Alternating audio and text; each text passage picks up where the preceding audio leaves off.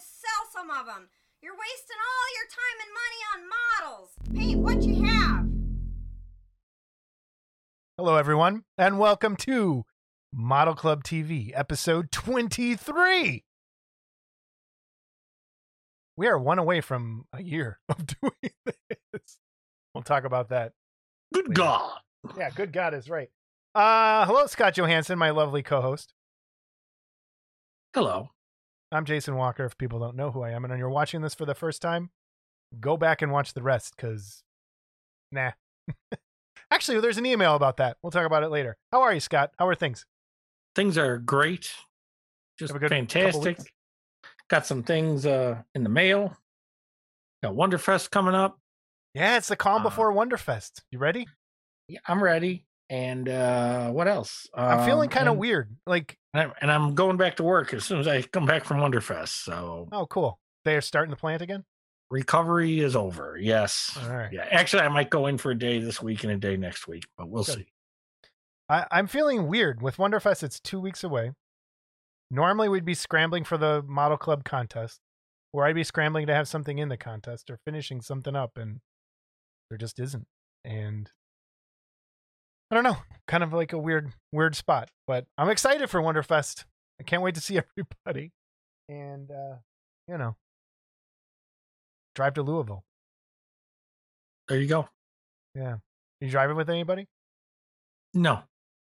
Aw. No. What? Do you want me to go with you? Nope. All right, so let's move I'm, on. I'm, I'm taking Jamie. You son of a bitch. You can take her. Go ahead. um, you watch any movies this week? As you sip on your drink. Black cherry Kool-Aid. Um no. Nothing? Mm-mm. Well, I watched Army of the Dead. Looks like another winner. God, What?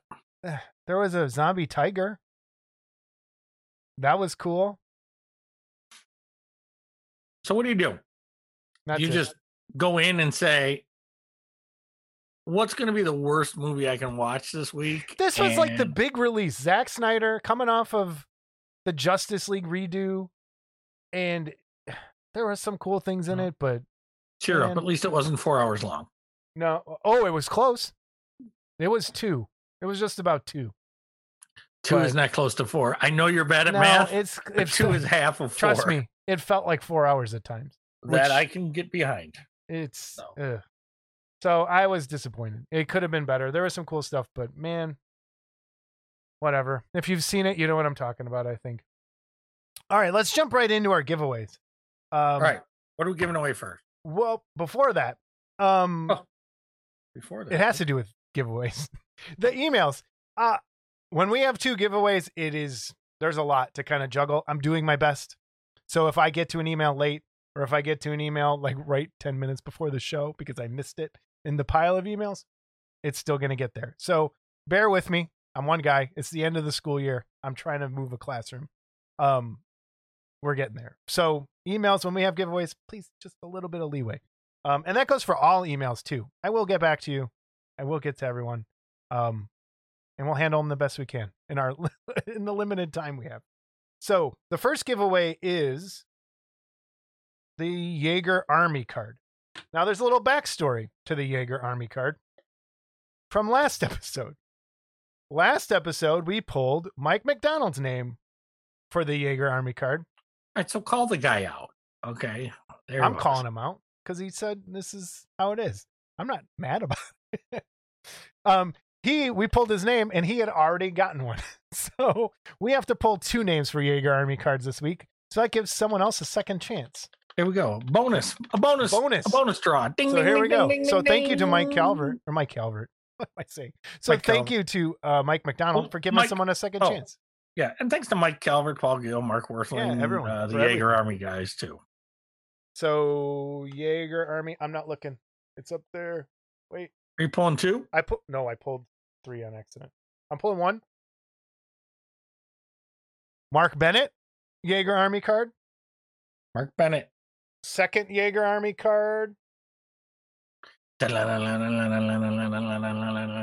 Bill Wilson. Bill Wilson and Mark Bennett. Bill Wilson and Mark Bennett. Congratulations. You're getting the Yagher Army card. If you hadn't bought them already. Please. don't buy Yeah. them. And if they did, If you did, uh, we'll be drawing one we'll next draw it week. again next time. But we're not taking any more entries for the Yagher Army cards. We're just taking what's in that cup. Okay. All right. So that's that. The next giveaway is the bust from the Sheer Terror Society from William Paquette and Paul Gill. Uh, the paint up picture is by whom, Scott? Yeah, a little. Uh, I was supposed to mention this last time, and I dropped the ball. Um, You know what? Thank you for being, you know, honest for once in your life. no, that was on me. Um, of course, I wrote it down here, and I can't uh, find the goddamn thing. Uh, Roswell, Japan. Oh, Roswell. Okay. Got Roswell. Japan. Oh yeah, Um, Ro- the the bust we have here is painted by Roswell Japan. Now, Roswell, out on Facebook. Japan could be a series of painters. We're not sure, but I think it is. anyway, they that paint up and Paul Gill and William Paquette. Um, thank you for the donation. And here we go, the big winner. Tim Leathers. Tim, there you go. Yay! Tim Leathers. All right, so so Jason will be emailing all you guys, Get get that to you. Yep, I'll email everybody. And, and then we'll once I have the away. addresses, I will send them all out. Cool. All right, that's our giveaway. So for this episode's giveaway, now here's the other snag we've been running into. No, Multiple- snag. I don't know. I don't think it's a snag. Uh, multiple giveaways in an episode. Once we get some of these, cl- we have a lot of stuff coming. it seems that people want it. And this comes from an e- email too. We've kind of gotten, we've brought out the best in people, which I find hi- highly, highly shocking. Um, but there's been a lot of people that are just being very generous and like, hey, we want to give something away.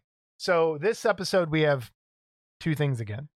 Um, the first one is our longtime listener, CG Blade. Um, he wants to give away a copy of his Crimson kit. And a couple things. If you would like to get a Crimson kit on your own, you can go to Gambody and download the print for about, I think it's $25 and print it yourself on your own 3D printer. Or you can purchase it. There's a way on Gambody that you can have someone print it for you and then they ship it to you. So you can do it that way as well. I think it's a little bit more expensive. I have to look. Um, but he sent us a copy and you can get it in two different sizes. Okay. So he originally had sent me a box. The person sent me the wrong one and it was the 116th scale. So it's like, it's super tiny. So he just, and it just showed up yesterday, is the 1 8 scale kit. And hey, everybody. As I was recording, a box showed up and I had no idea what it was. And it turns out it was another version of the Crimson kit from CG Blade. So I'm kind of editing this in and taking out what we did. That's why you don't see Scott and I up there. Um, evidently, we were shipped two of the smaller kits. One was a replacement for the other one, and that came in uh, the same size. So here we have the bigger version. Now, evidently, it's supposed to be one eighth scale, but to me, it looks a little bigger than that.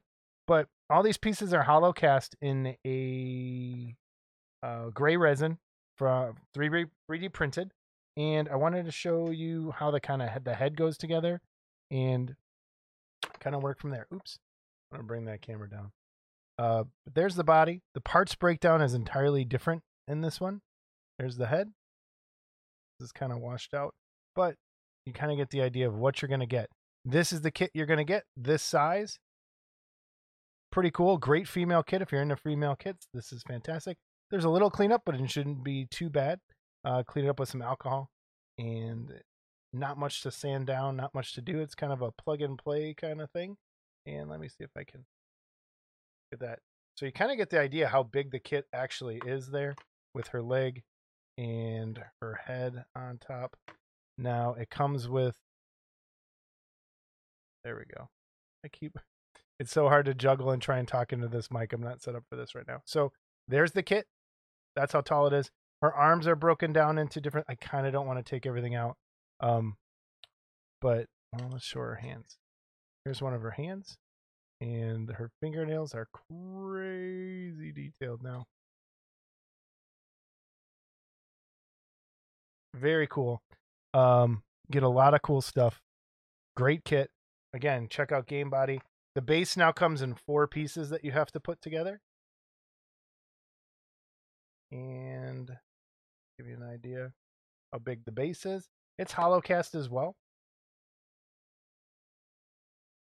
Can't hold all four at the same time. I guess I could put them down, but that's the kit now. This is from CG Blade. Again, Crimson from the Pseudoverse series.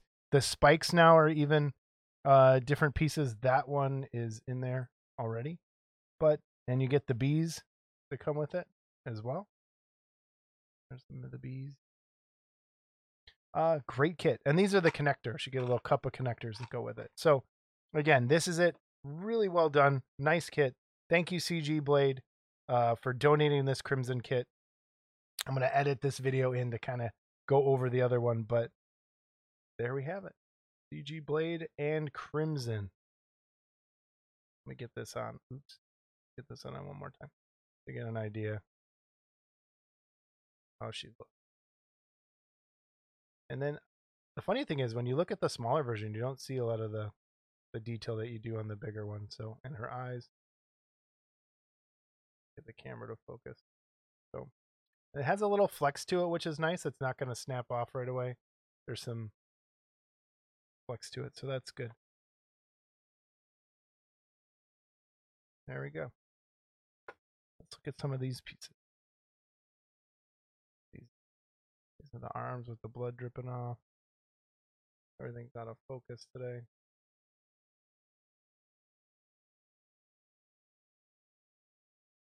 That. And there's her face.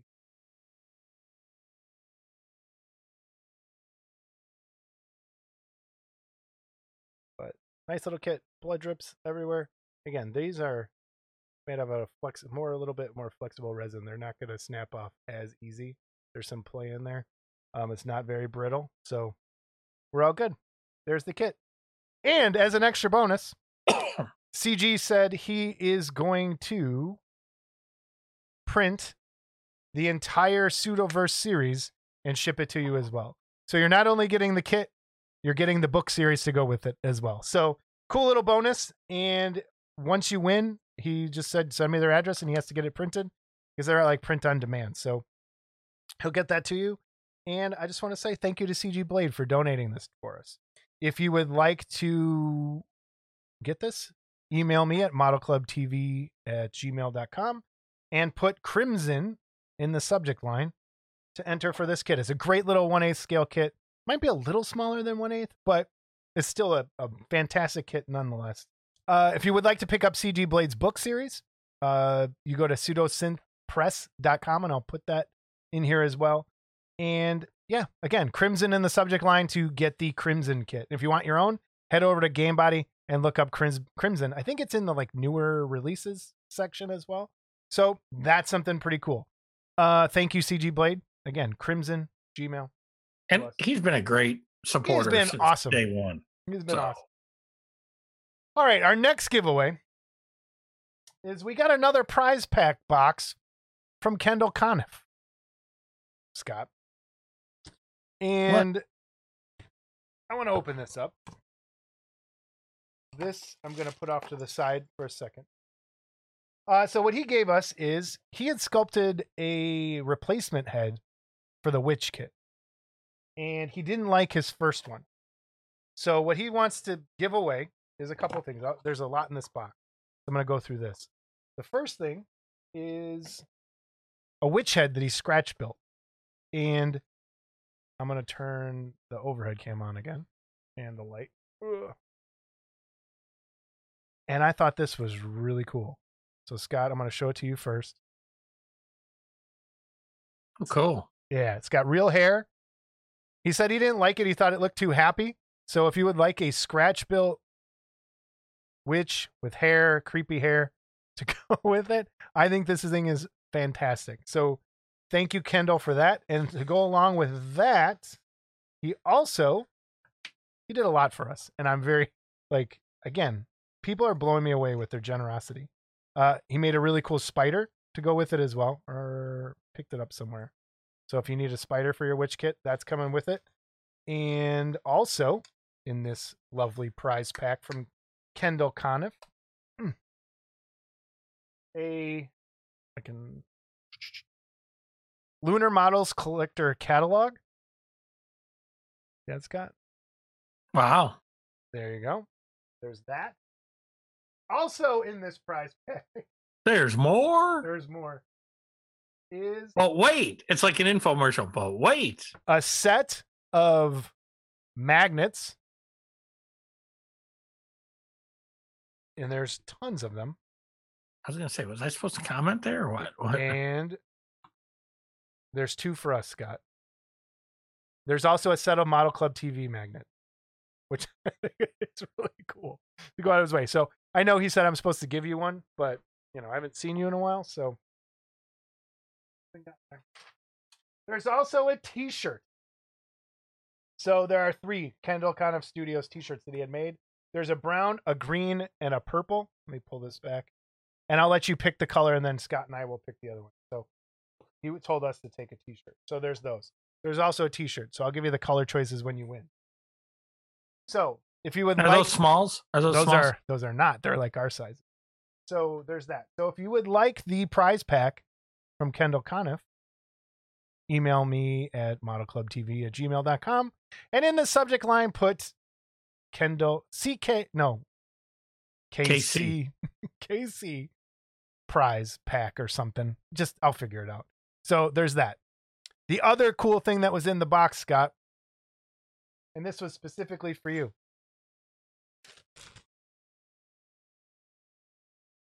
Do you know what this is? Um, no, Can you take a guess? uh, no. It is a bag of gray rocks. Thank God, I got coal finally. so remember when you said there's no such thing as gray stones? He went and picked some gray stones from from around his house, and he's giving them to you. So I will give you Yep. bag of rocks. Give me his return address because I know where those rocks are going. I thought this was awesome. When he told me he was going to send them, I'm like, oh, please do. I feel like Please do. Charlie Brown right now. I got a rock. A bag of rocks. I got a rock. Thanks, Kendall. I got a Yeah, rock. That's awesome. So thank you, Kendall. Thank you, everyone. So there's those two. Share the we gave out a sheer terror.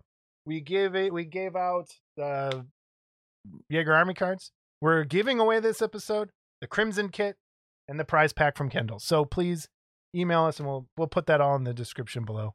Right. But thank you, everyone, for all of that. And we're moving on. We're moving on. News and reviews. All right. Um, do you want to go first? No, you go first this time. I'll go first this time. So Ed Bradley reached out to me, and for those of you who don't know who Ed Bradley is, he is an amazing painter. Uh, has been around quite a bit, quite a while, quite a while, and kind of left to do some paint jobs for Sideshow and other companies, and then has been doing a lot of 3D printing on his side. And he he gave me some amazing news. like I don't know how like so you're a big Universal Monsters fan. I'm a big Future Model Kits fan. And I think there's a lot of people who are my age and came in the hobby when I did, who their big thing was future models. Like there's a lot of your Janus guys. I was a future guy. Mhm. And anytime I saw a future kit, it was I that's the one I spent my money on. And I have quite a few. I mean, I'm missing some. But Future sadly didn't go out of business. They just kind of shifted what they were doing uh, into the more pre-paints and toys, and they don't really do model kits anymore. They do some, but not like they used to. So Ed's trying to bring back the future model style and some of the same characters, and I, I am really looking forward to this. So he's working with a couple sculptors. He's working with Eric Sosa and Augusto Ribeiro, e Silvia from Brazil, and they're both very, very talented. Uh, Eric Sosa's been around a while. I've seen his stuff Mhm. and the first kit he's gonna he's gonna have two kits at Wonderfest in a couple weeks, and these first ones are gonna be 3D printed, but he is casting them in silicone and doing them in resin afterwards. But the Wonderfest exclusives that will be available in two weeks at Wonderfest are Doras versus Kamen Rider ZO, and this thing is gorgeous, like simply gorgeous. It's two figures and it is just packed with detail. If you're a fan of future model kits, you should be jumping for joy right now because this is right up there with the woman bee versus Kamen Rider. It it's immaculate, and I really hope a lot of people jump on this, and he can continue to produce. And I'm going to show you some of the other stuff he's kind of got coming down the pipe. I'm uh, I'm not a fan, but this thing is really nice. I'm looking at it right now. It's- yeah, it is. really so. Kamen Rider is like a live action Japanese monster show. Um, and there's tons of like cool characters in there, but yeah, that thing is just oh What's the scale? I'm Did he say? I th- uh he did somewhere. I think it's one six. Yeah, it's one six. So right up there, future kits were almost always one six scale. And he wants to bring back a lot of the Nina kits and and do that. When Nirasawa passed away a few years ago, I was like, well, there goes that. They're not going to do any of that stuff anymore.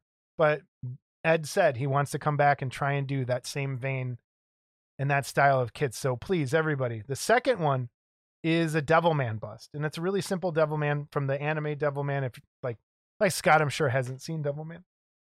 Um, You know, I haven't, but I- I want you to know. Yeah. It's gonna blow you away. yeah. I own a Devilman kit. Which one? Uh the old geometric one. Max Factory uh Okay, I yes. I do own a Devilman kit. So that's the Takeya one that's based more of like on the live action, like a live action style version. This one's based. I love that kit you're talking about. Is one of the, I think one of the best model kits ever. Mhm. Like that is a gorge. I own two of them painted. Um, it's a pain to put together, but that is a that's a beautiful kit. But I do have some pictures of the Wonderfest exclusive that will be there. Uh, it's going to be in blue. It's going to be printed in blue, I think, and it will be there. Take this out. The Wonderfest version is one sixth with a closed mouth, then a quarter scale or one third open mouth version later on. So please, everybody, this is like when you hear rumors of people like, oh, Janus might come back or someone might print like more like of something that all the classic monster guys want. This is something that is near and dear to my heart. And I really hope that this takes off for Ed is to do more of this style future kit. And I think there's a real like I think some of the guys that are doing a lot of digital sculpting grew up looking at like Takeya and looking at Takeya and looking at Nirasawa's work and just being huge fans. And the ability to digitally sculpt now for a lot of these people is going to open up some amazing doors.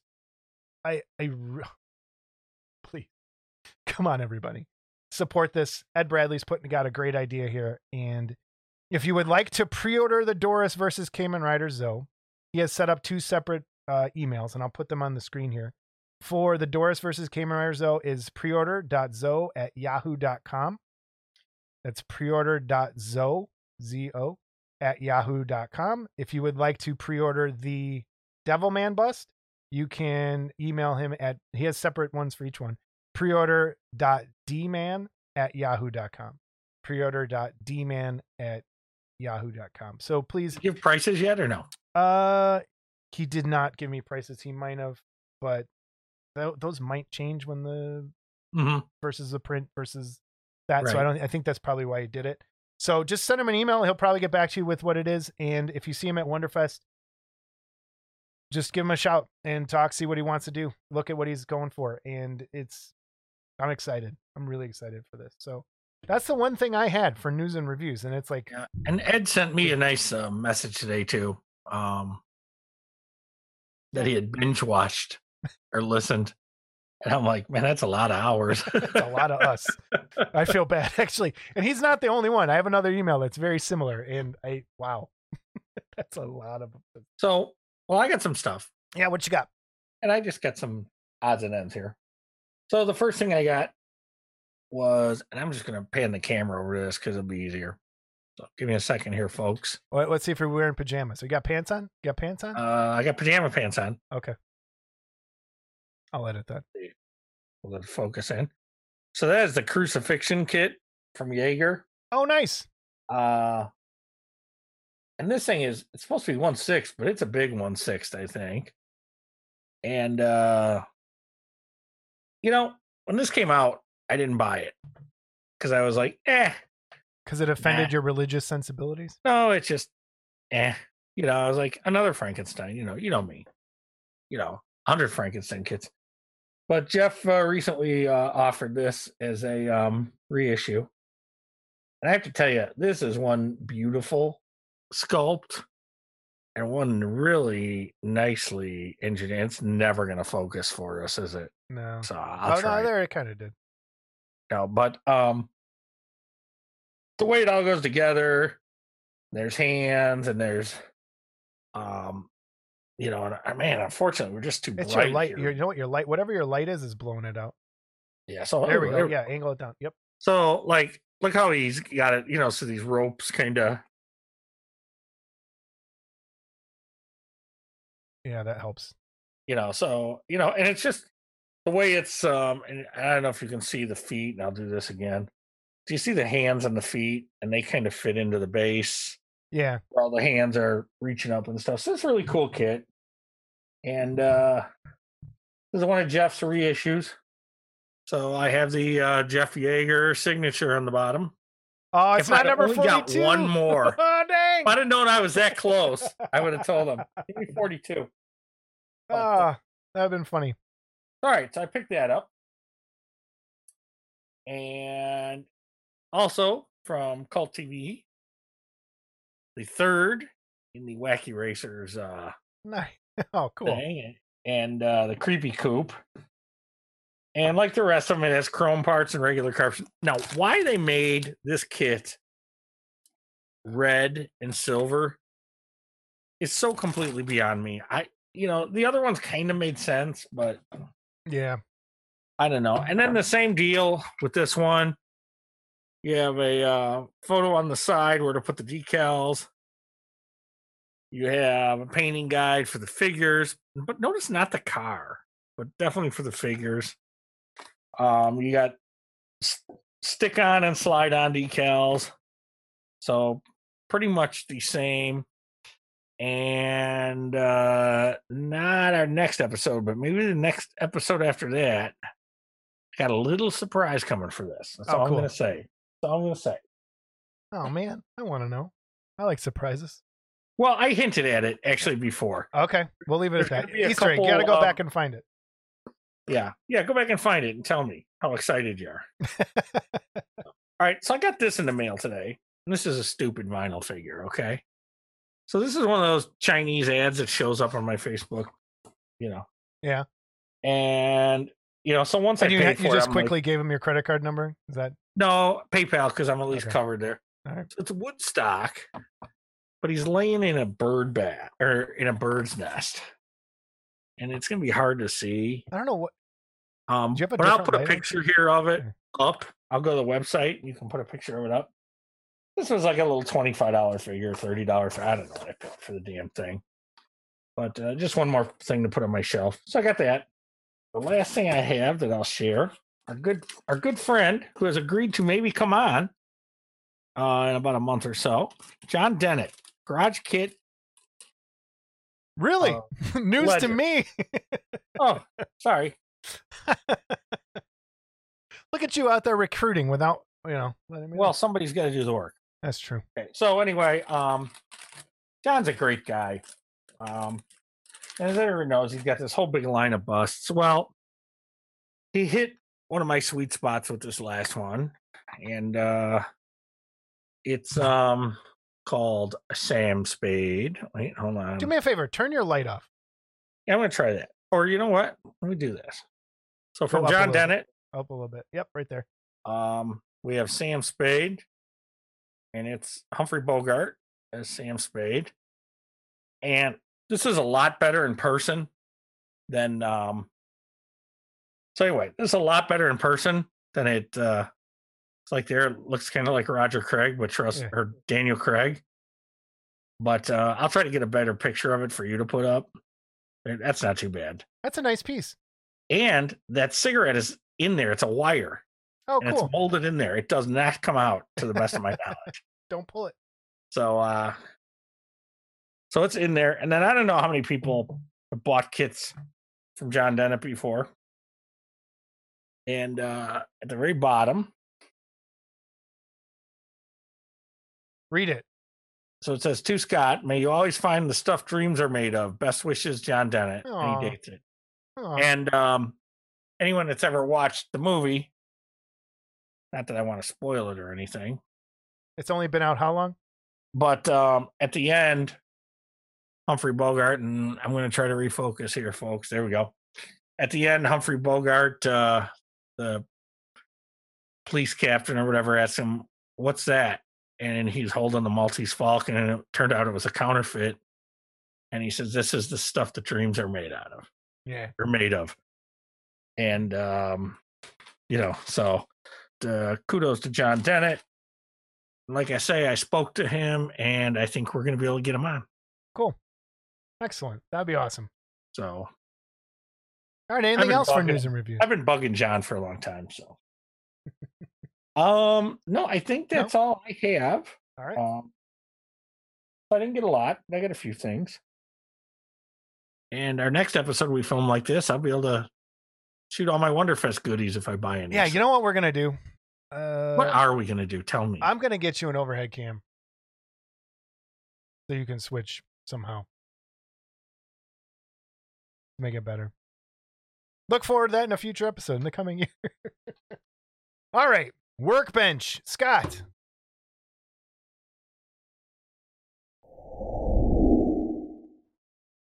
Workbench. Have you Well, made here, anything? I- yeah, I put this Humphrey Bogart in the base. oh, good job! I'm proud of you. Talk about the stuff dreams are made of. and uh I, I fit I fit this Frankenstein kit together a little bit. Okay, that works, sort of. Um, Uh, it's gonna come. This question's gonna come up later in an email. So So, um, what's on the workbench? So,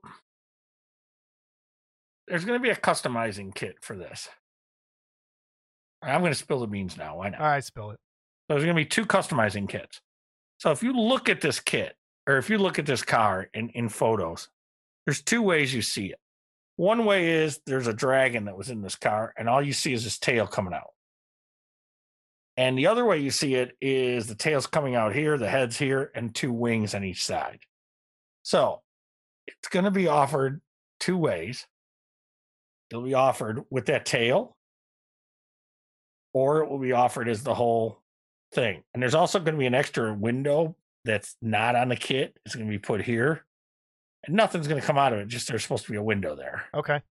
Maybe a few other extras we're working on, but mm, Do you want to say who you're working some- with, or, or well, uh, no. Okay. No, it's uh, Matt Mannett is working on that. I do have some photos, but nothing's done yet. So it's um, well, at least you're working on something. so That uh, counts for yeah. So I have to venture back into casting and molding and shit. so Nice. happy days. Yeah. Happy days is right. Well, I'm And- proud of and- you. That's good news. Summer is always such a great time to do that. So well, then you complain about winter not being a good time, and Yeah, I- then there's really I no can't. good time. There is no good time. There is. You got to get that shop set up. Yes. Come on over, help me out. All right, I will. Then you could go swim in in my pool. You could jump in and turn the water black. I don't and- take my shirt off in public. I don't either. I'll, I'll wear one of those UV shirts. That'd be great. Oh man. All right. All I got.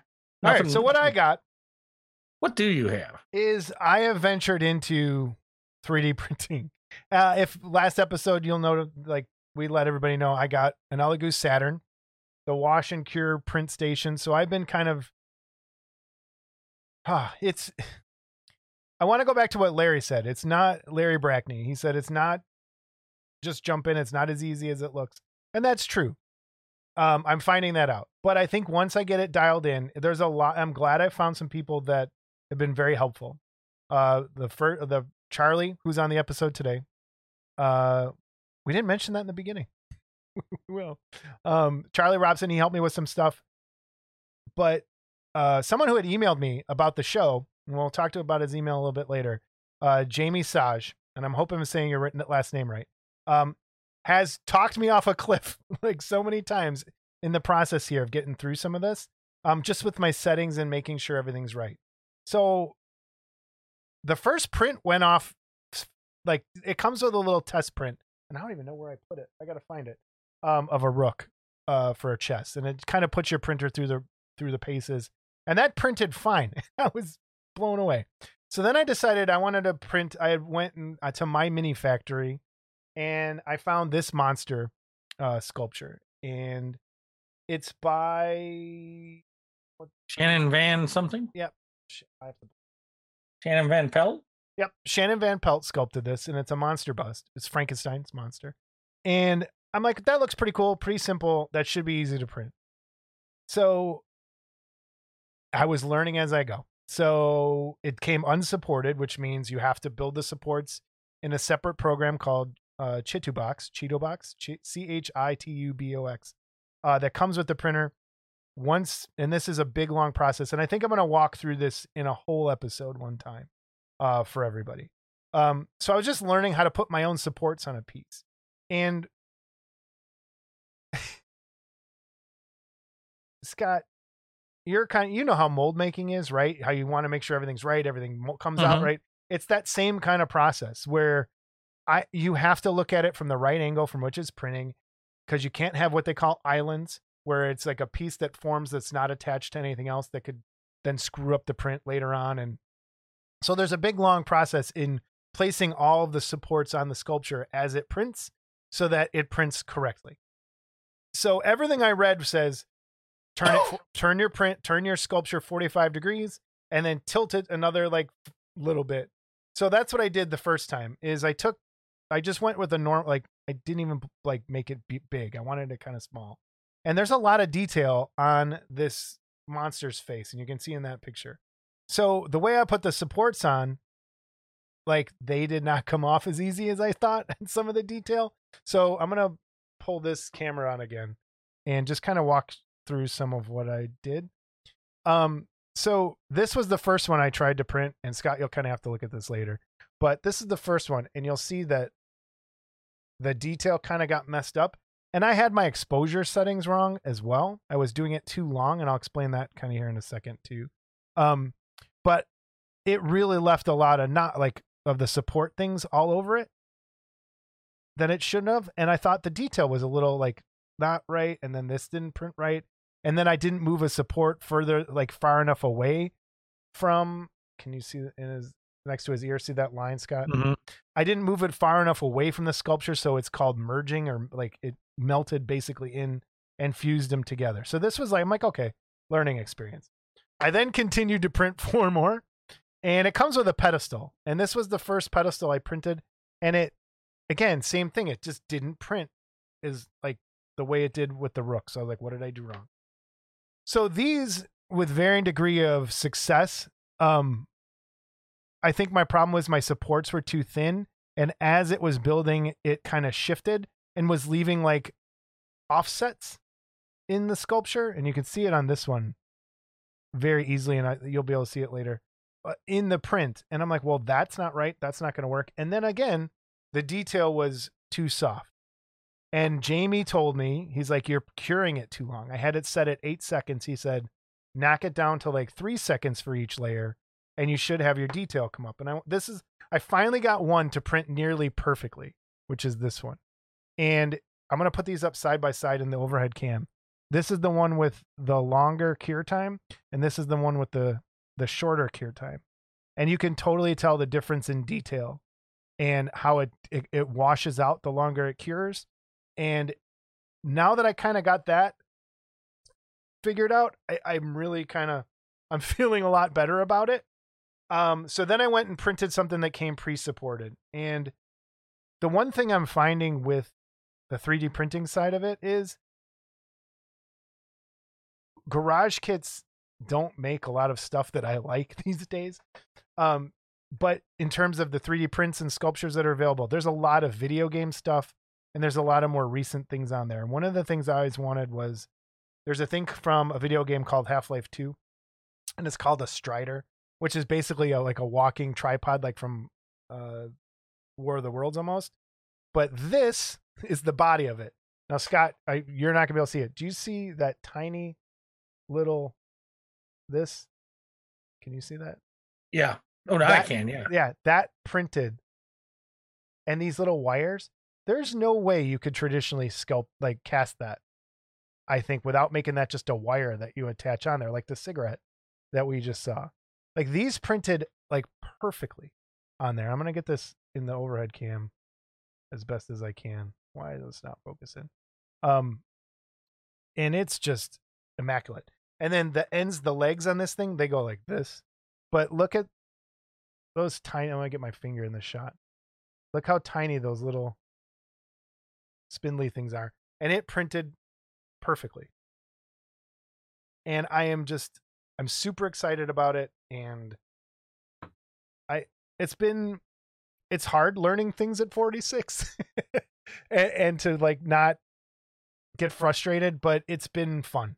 It's there's a hobby side to it as well and I'm I'm really excited. And I have some still pictures up here of things that I've been working on. But that's been my workbench is just trying to just walk through and tr- and and you know me, Scott. Look at this. This it looks like this place was built by an orc. I am not very neat about things. I am very haphazard. Like we talk about later. If I like, I just put those shelves up right there because I liked shelves and they don't match anything, and I don't care. I needed some self like.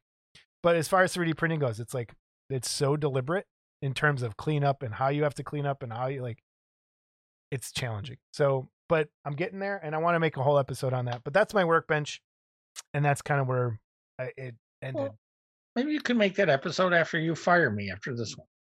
I am firing you. Why am I firing you? I forgot. I don't know. You threatened to fire me. All right.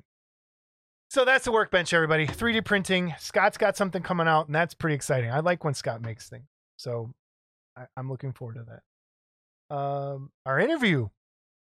We have our longtime fan Charlie Robson on. Hey, Charlie! Charlie so, Robson. Um, it kind of came together last minute, and we're happy he came on. Uh, he's been with us from the beginning. He was one of the first people that really supported us. It was very positive when we were kind of down in the dumps about some stuff, and it was good hearing from him uh, to keep us going when we were uh, just starting out on this show. So we were honored to have him on. He's now an AFM writer, amazing figure mod- figure modeler writer. He has a garage kit coming out, and he did it the right way. And we're excited. The cutest Thoughts? baby in the world, eh? Yeah, and he has the cutest baby in the world. Ugh. So anyway, enjoy our interview with Charlie Robson. Hello, everybody, and welcome back. We are here with Charlie Robson somebody who's probably got enough as much mentions as I think he's tied with who Scott? Uh, you think more uh, or tied? Jeff Yagher, Paul Gill. He's up there. Uh, yeah, yeah. And, That's uh, good. I feel good about that. Thanks. yeah, he, has got quite a few mentions. Uh, thank you, Charlie, for joining us. How are you? No, thank. I'm good. Yeah, I'm awesome. Thanks, guys, for uh, for having me. It, it, this came together last minute, so we're scrambling a little bit, which is fine. What are you up to these days? Oh man, how's uh, life you... behind the border up there? well, it's similar to yours, I think. Although you guys are maskless now, or at least some of them. But uh, so, it depends on what state you are. Yeah, yeah. Uh, it's good, man. You know, we're just uh, we're in a pretty heavy lockdown presently, but the cases are going down. And then in terms of the hobby, there's a few things on the horizon. I got um, uh, uh, AFM article coming out in the next issue. Um, cool. Got.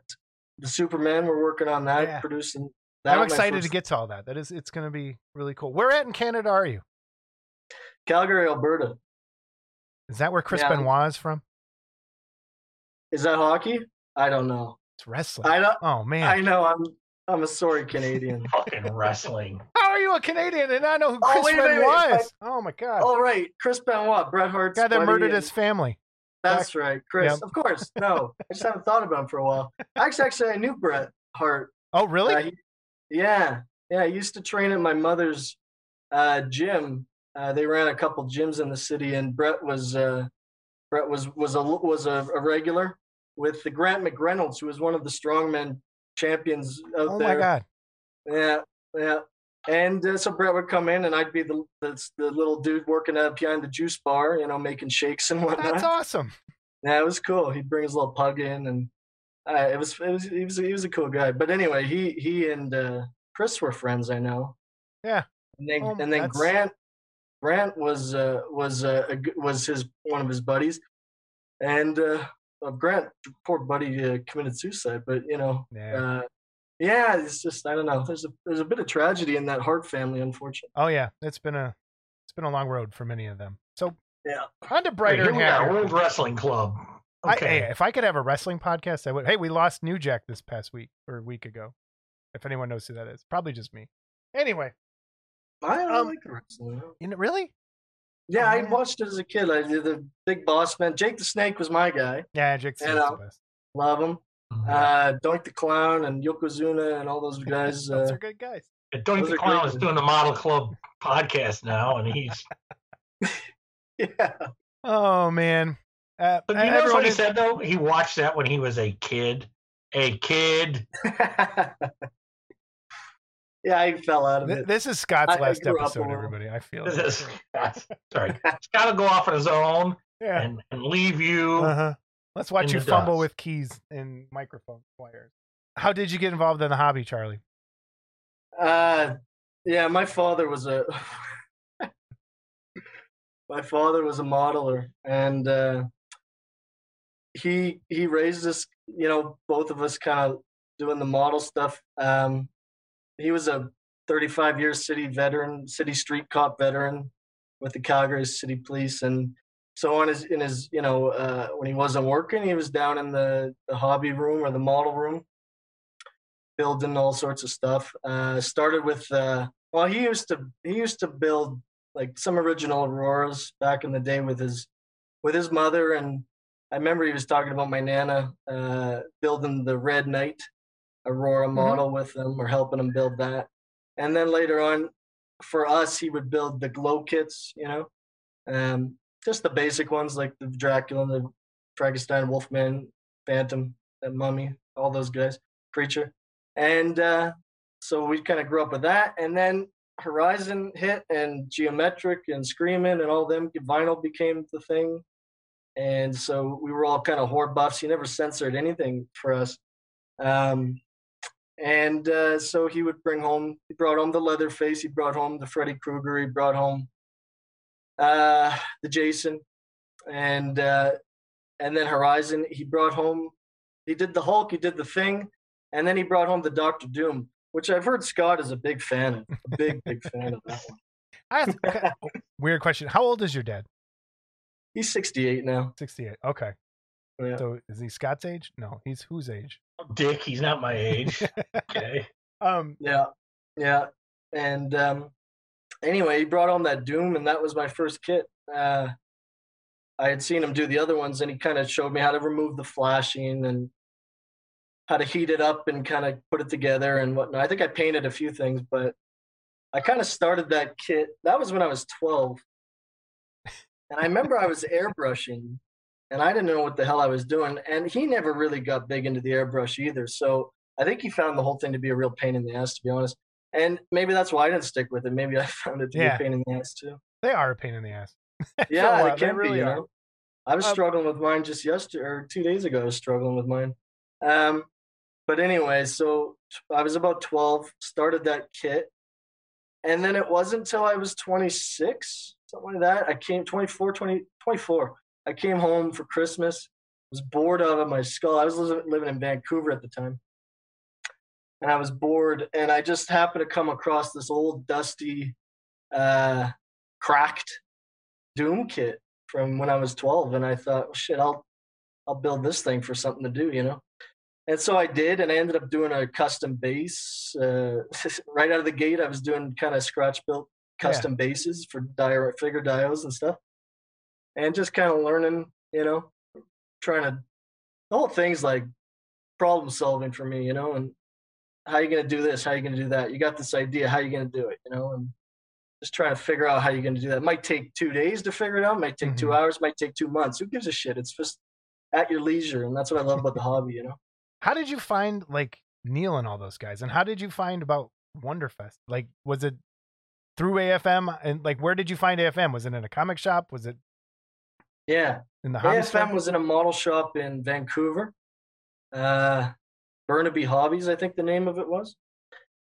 And I was picking up the uh, that Superman kit that Jeff Kent painted so beautifully with that comic illustration look to it or whatever. Um, and uh, it was the I can't remember what issue exactly, but that's where I found it. I started. I actually Gordon Oberman had done the Rocketeer, Mhm. and I saw I saw that and I was just blown away. Uh, you know, I love I love that character, and uh, so I just I I read the whole thing front to back. I saw that some of these guys were putting their email addresses and their some of them with the phone number, some of them you know whatever.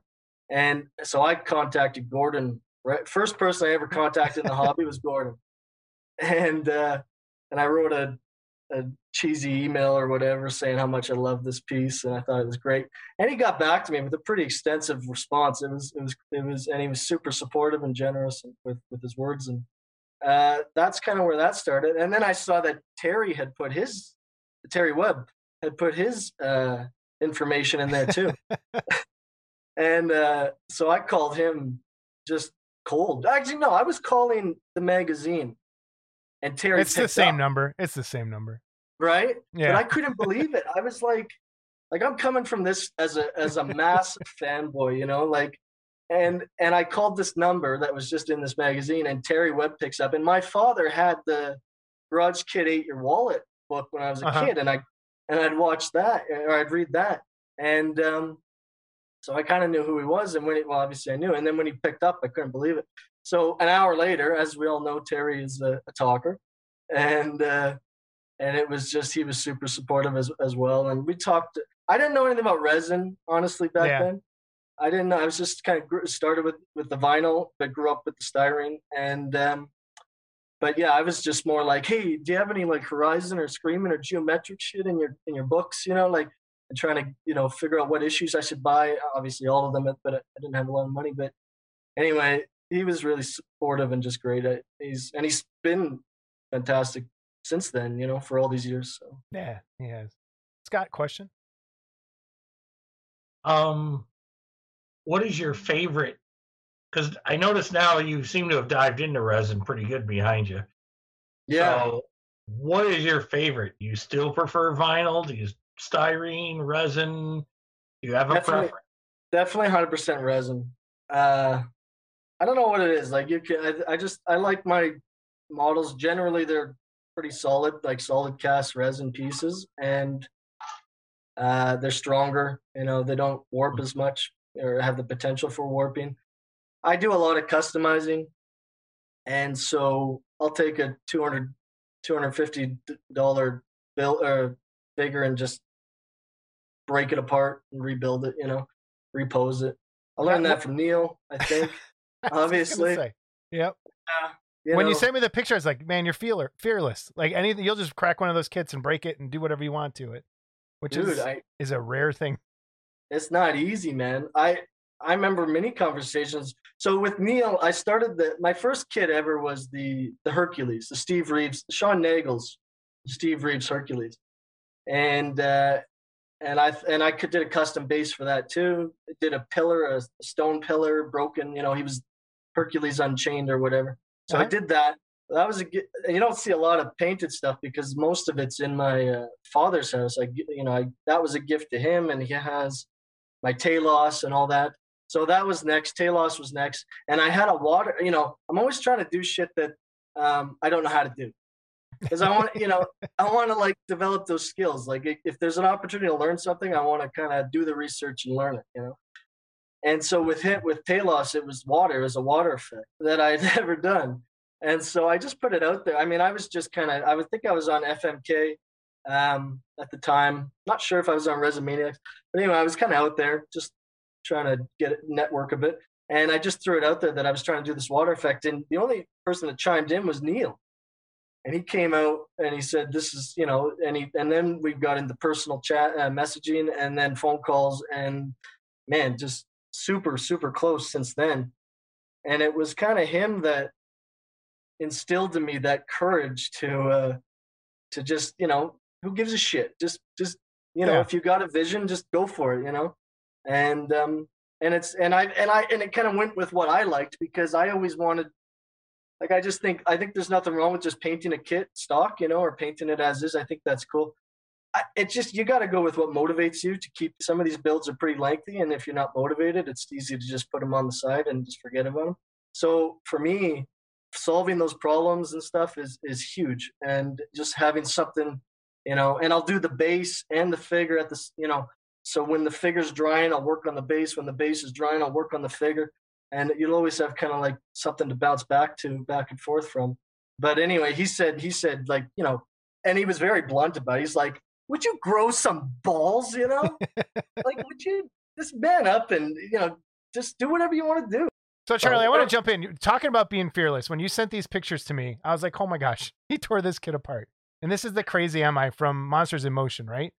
Yeah, it is. And that, that kit, like I remember, and maybe I'll Scott, maybe you remember. Do you ever call Monsters in Motion and like when you're on hold, there's a they would play like a voice like thing and it was it was talk. That's the one kit I remember them talking about on the voice mail thing, whatever. Or like order this kit now when it first came out. But jump into it. What made you want to change it? When you first saw the kit, you're like, most people look at that and go, This is fine. What made you say this is not fine and I want to change it? Yeah, uh, it's a cool kit, and um, you know, and you're right. Uh, it was kind of tough to to do it, you know, because uh, it's a lot. It's a fair amount more expensive to get these things in Canada, uh, you know, and so you're you're you're you're, you're risking. It's a bit of a risk, and so with that one, I, uh, you know, I grew up uh, on the Universal stuff, uh, the Universal monsters. Love it to death. Uh, but I also grew up on the Hammer stuff too, and I always loved Peter Cushing's Frankenstein, Doctor Frankenstein. And so my objective with that was to take the Colin Clive figure, but kind of blend in some of Cushing's look, you know, and his attire. And so, you know, with the collar and the and all that shit. So, um, yeah, that was basically. I thought, well, you know, I, the gown is so simplistic. You know, it's with Clive. Uh, I wanted to get him more of an apron, Mhm. so I took out the back and uh, put in some uh, rolled up uh, paper towel saturated with super glue, which Neil actually helped me with that idea. Okay. Uh, and then uh, and then sculpted the, the the back of the legs.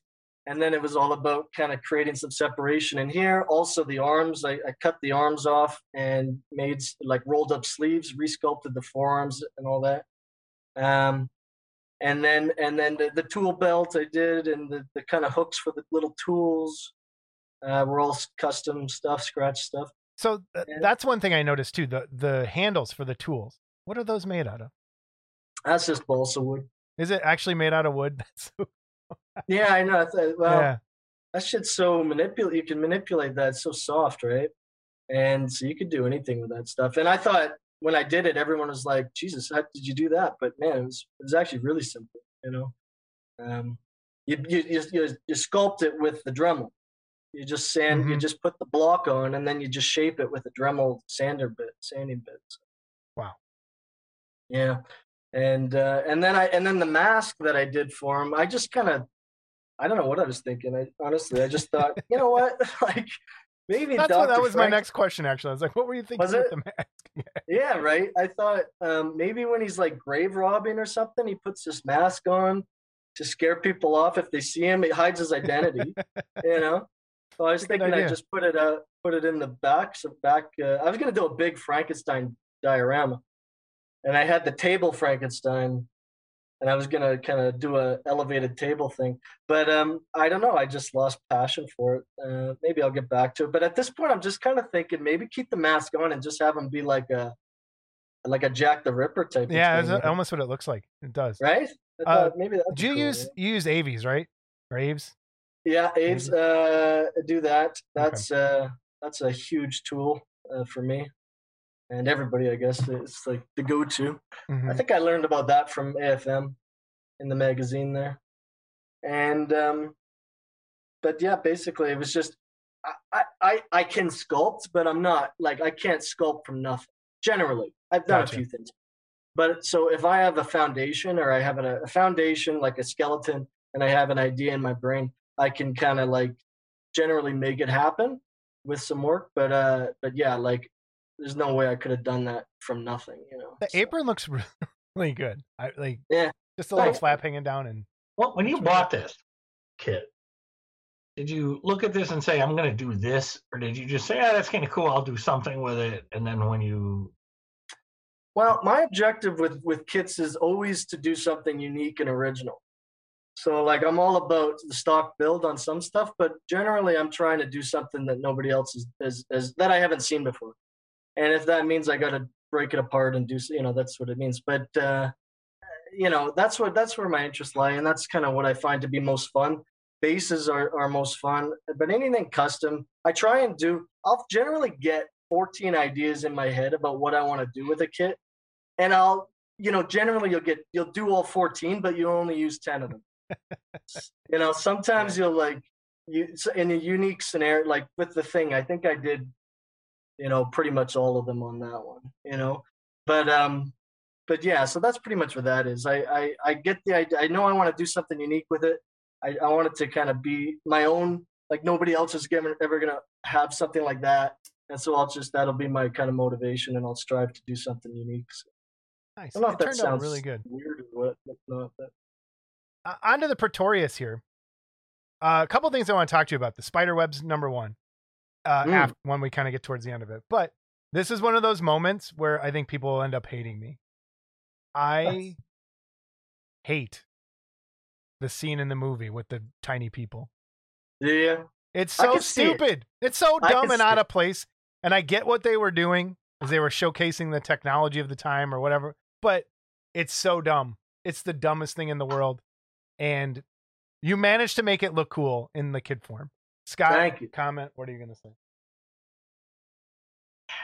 It's dumb. There's no way around it. It's dumb. Go watch Lord of the Rings. I will. It makes more sense. And orc makes more sense than Not tiny much. people in Not jars. much more. yeah, I Really? hear ya. Is there a figure in the jar or no? Yeah, yeah, Yeah, it is. Um, it is a figure. Um, So No, how I did you you, start? How did you like what kit is that for people who don't know in case they wanted to find it and try and do something similar? And then how did you break it down? What did you use? And just kind of walk us through. that was um, Mark Van Tyne's sculpt, and um, it's an older kit. I got it off of Kenny, and uh, We we know- do one thing wrong here. We always do this. We all know each other, so we always say first names, and then for people who don't, they're like, "Who's that guy?" So I know, Kenny, you who's know Kenny? the- I know, but the thing is, is I don't ever use their last names. It's like Kenny Caruso. Kenny I know. Curso. Yeah, Kenny Cruz. Yeah. So we Yeah, do the same thing all the time, and then someone will email me like, "Who's who are you talking about?" And I'm like, I don't know how to pronounce it, but yeah, Yeah. I hear you. So uh, is it Caruso? It- uh, it's House Ape. So Oh, well, Kenny. wow, wow.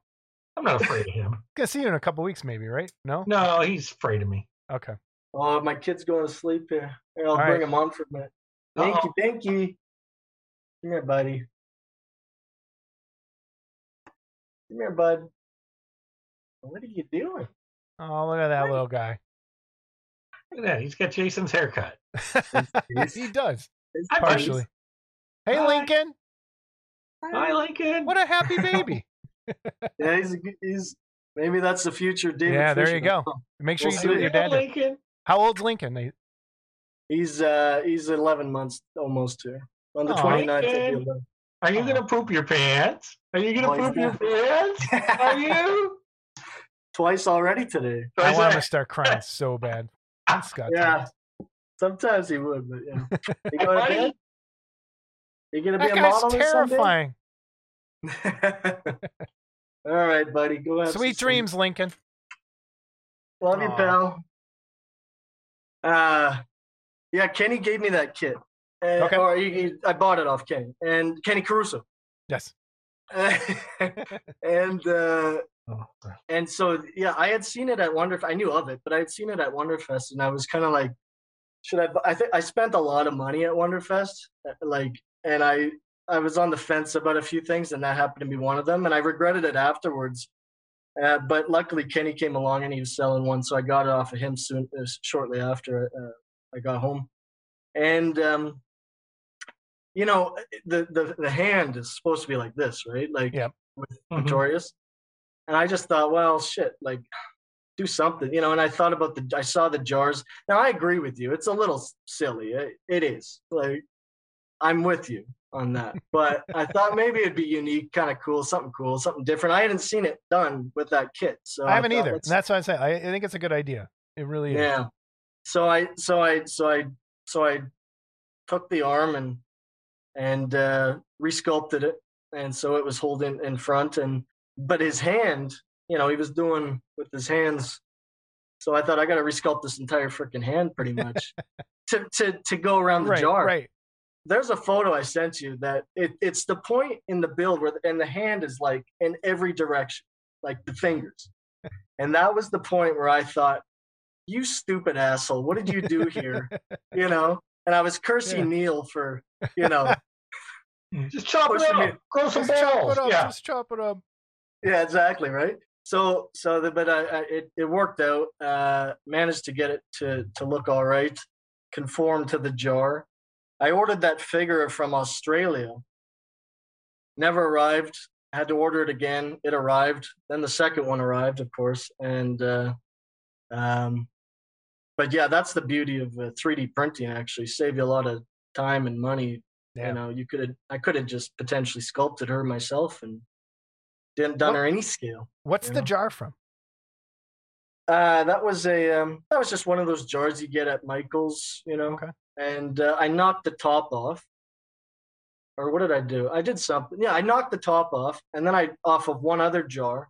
So I used the bottom of it, the rounded part, hmm and then I knocked the top off another jar, and I glued it to the bottom of the other one, and then I wrapped it with uh, I think that's wax paper or something like baking paper or something, whatever they call that shit. So Yeah. and then uh, little Eve's kind of, th- you know, uh, seal where Yeah. the ribbon is, and uh, wood floor planked, and uh, put her in there. Looked pretty damn cool, I thought. You know, so, um, and what else? Uh, that was The spider the- webs. How, so spider webs are hard to do to make them look right and make them look in scale. So what did you actually use to get that effect? Um, Because they turned out really well.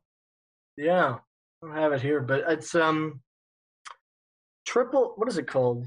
Americana or something like that. Like that kind of um, um, you know, the cheap paint brand. Mhm. whatever, craft paints. Yeah. So they do something that's a crackle finish, uh, like a crackle whatever. Uh, you've painted on it, crackles the paint uh, in a s if you do it the right way. And so I, if you spray that shit through a through a uh, airbrush, it does that. It does that. Just all you gotta do is point it. Well, actually, my whole friggin' uh, you probably got it. You know, I know, but I my got this other whole- stuff, and now I'm wondering if it's the same stuff. I think it's probably any crackle stuff will do it. Oh, you know what happened? It it leaked. There we go. Oh, shut up, Scott. So I'll I mean, I think.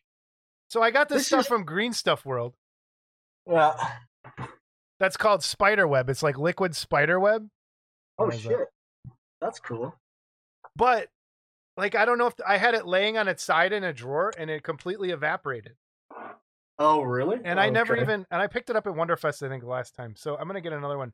But I'm wondering if it's the same stuff and I could just get it cheaper as the crackle think- stuff. I mean, if you like what it is, then Yeah. I mean, it comes in a bottle like this, thick, you know, big thick bottle like that, Okay. and and you just put it in the airbrush. Don't thin it. Don't do anything. Just spray it at a low psi. I'll bet it's the same stuff and these people are charging like eight. Dude, it might be. Do you spray that? You got airbrush. Yeah, you I airbrush it on. I th- yeah, I, I bet you that is the same stuff. I'll bet it's the same stuff. Okay. Good to but know. it's very but fragile. it's effective. It looks really Yeah. So wherever you don't want webs, you take a wet brush and you just kind of touch it, and it'll just dissolve it. I don't know how it's still. I don't know how it's lasted this long. I've had it at a few shows, and there's one strand there that's just connected just so delicately. And I, every time I take it to a show, I think this is the end of that beautiful strand. Everyone thinks you have a trained spider that does it for you. that would make my life a lot easier. Yeah. But No, anyway, that's out it. really good. But it actually goes everywhere. Eh? Like your whole shop is going to be covered in spider webs. Um, you Yeah, can't yeah. control it, so you just got to point it at it and hope that it hits it. And you almost got to like wherever it'll collect, you just pull it through the Okay. webs and collect it. Good to know. This Halloween kit. Mm. Um how you just redid the whole thing. it's what it looks like. Yeah. Well, I was.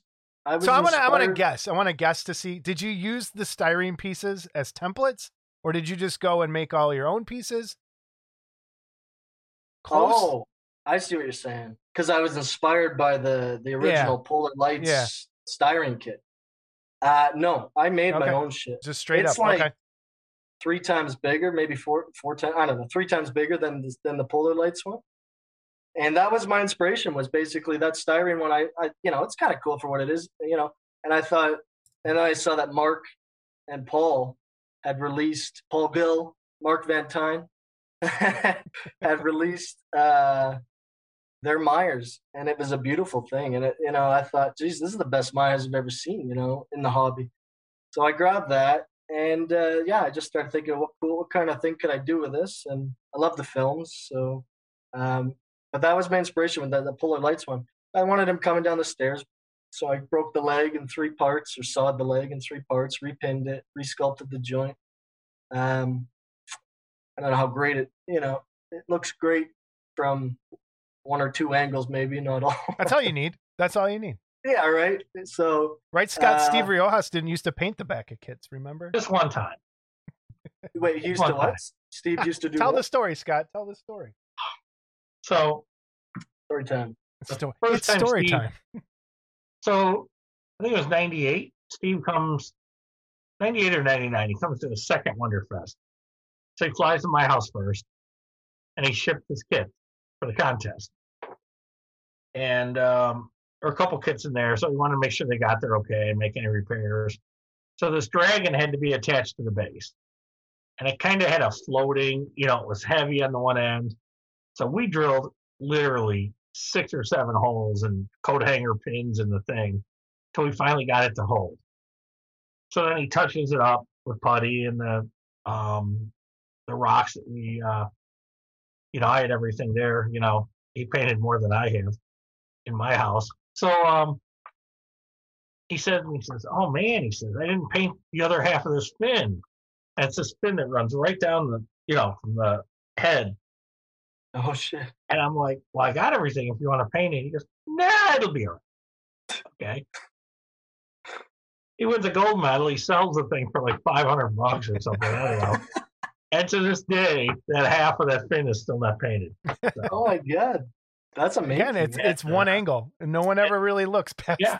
No one looked at it. He, you know, and it was beautiful. Don't get me wrong. the thing yeah, it was really good. wow, that's a, wow. Yeah, there you go. One angle, man. One or two, you're good. You're good. Yep. Take that photo Literally angle. gold. Yeah.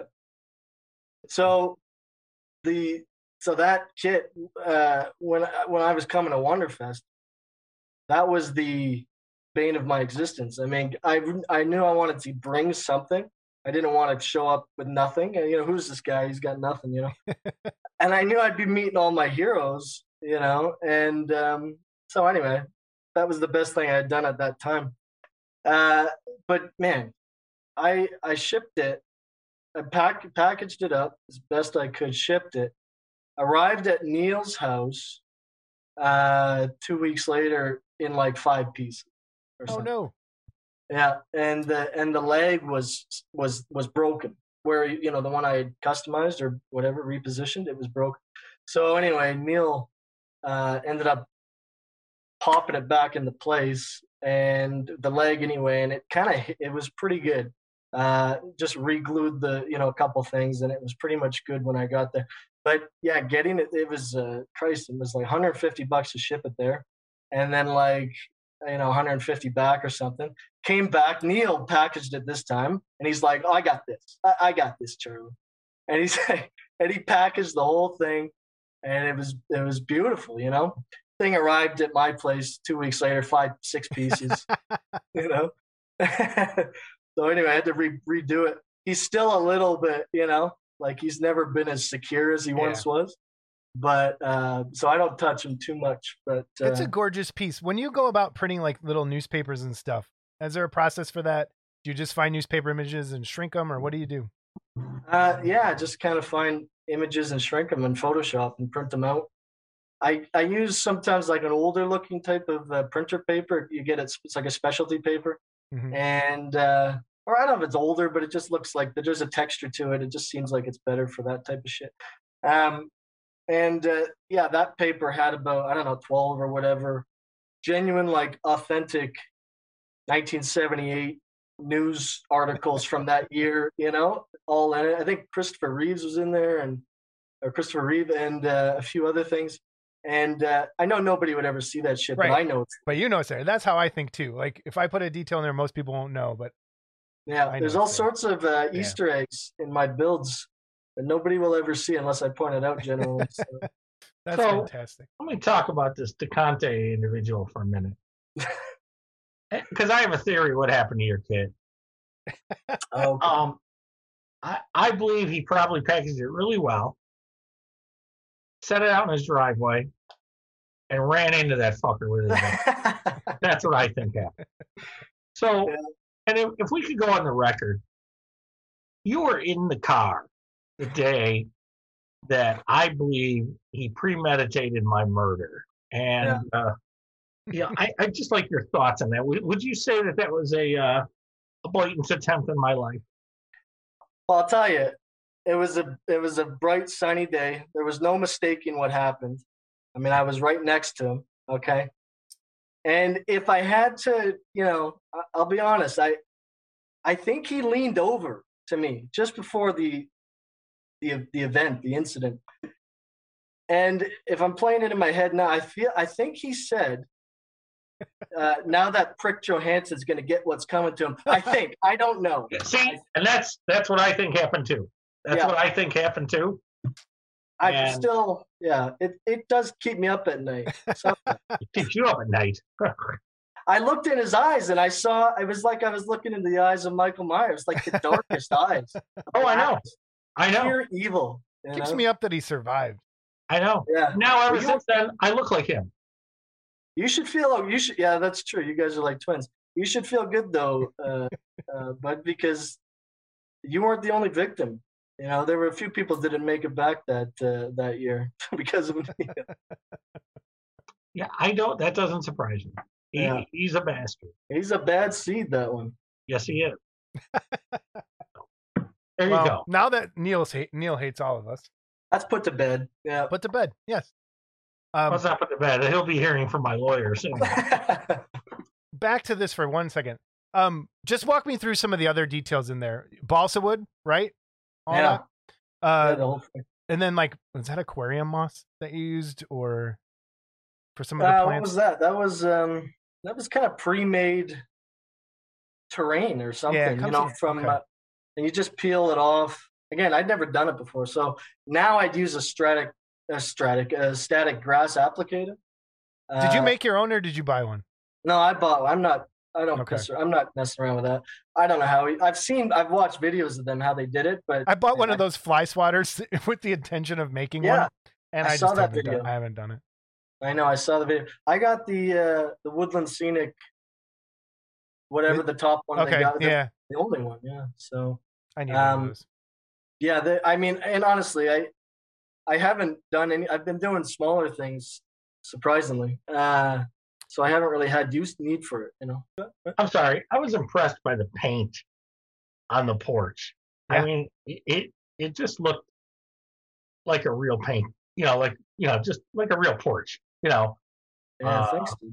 The with the weather is really nail, well you know, Yep. where the wood's chipping away. You can see the bare wood to the, you know, eh, it, yeah, it just looked perfect. And I remember this was my first, who is this guy? Um, moment when I saw pictures of this online, and I was like, wow, this is really good. Thanks, Scott. I appreciate that, pal. Uh, it was uh, it was um, all balsa and uh, just weathered with a steel wool brush. I mean, if you want to weather balsa wood, steel wool brush, you know, this, you know, one of these, uh, whatever the hell. Anyway, you just run run it along, create the uh, the texture, and then you just chip it apart. Another big. I'm always looking for things to add details. So nails are huge. I mean, small scale nails. Just Yeah. rust them up and uh, put them everywhere. No, know? gorgeous. How long did it take? That was like four or five months. No, it was like five months. Maybe four, four and a half. But um, but yeah, uh, when I when I finished it, I mean, pretty much every build I do, the big ones anyway. Uh, you, I really, when I finish it, want to just throw them in the swamp, you know. but uh, you know, a week or two later, you kind of look at it again and you start to like it again, Yeah. you know, or whatever. So sometimes I want to just run into some of the shit because I build shit that I think's cool.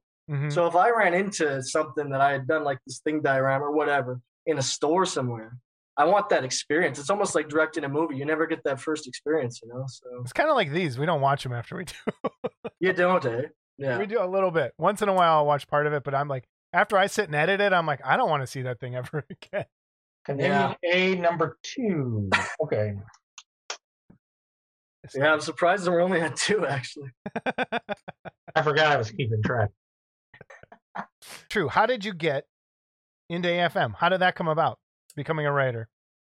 Well, actually, if we could backtrack just a little Sure. bit, um, it was uh, uh, Rob Madison, who we all love, one of the greats in the hobby, one of the best guys.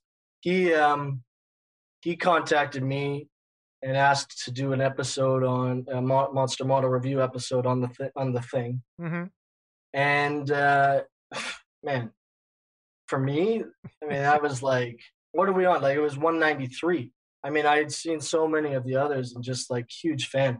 And Rob, man, he's just the coolest dude. And I just thought, man, what a what a, what a privilege. So I did that, and then it was shortly after that. I think when that came out, and AFM sponsored that episode, and that went through some like my history and all that too, and all that. And uh, and then when that came out, AFM had sponsored it, and then I don't know. I guess David had seen it. Um, Terry had seen it, but David, I primarily talked to David about AFM, and he asked. Well, he sent me a message out of the blue, and said, "Hey, that thing diorama would make a great article." And I almost jumped off my balcony. I was like, you know, or off the deck. It was like just I was so floored because I I have a. I was telling Scott I got a message to David Fisher from like eight years ago you know, this kind of Canadian nerd out of coming out of nowhere, and you know, like messaging him, and I was like, you know, oh, Mr. Fisher, you know, uh, Mr. big, Fisher. big I never went that far.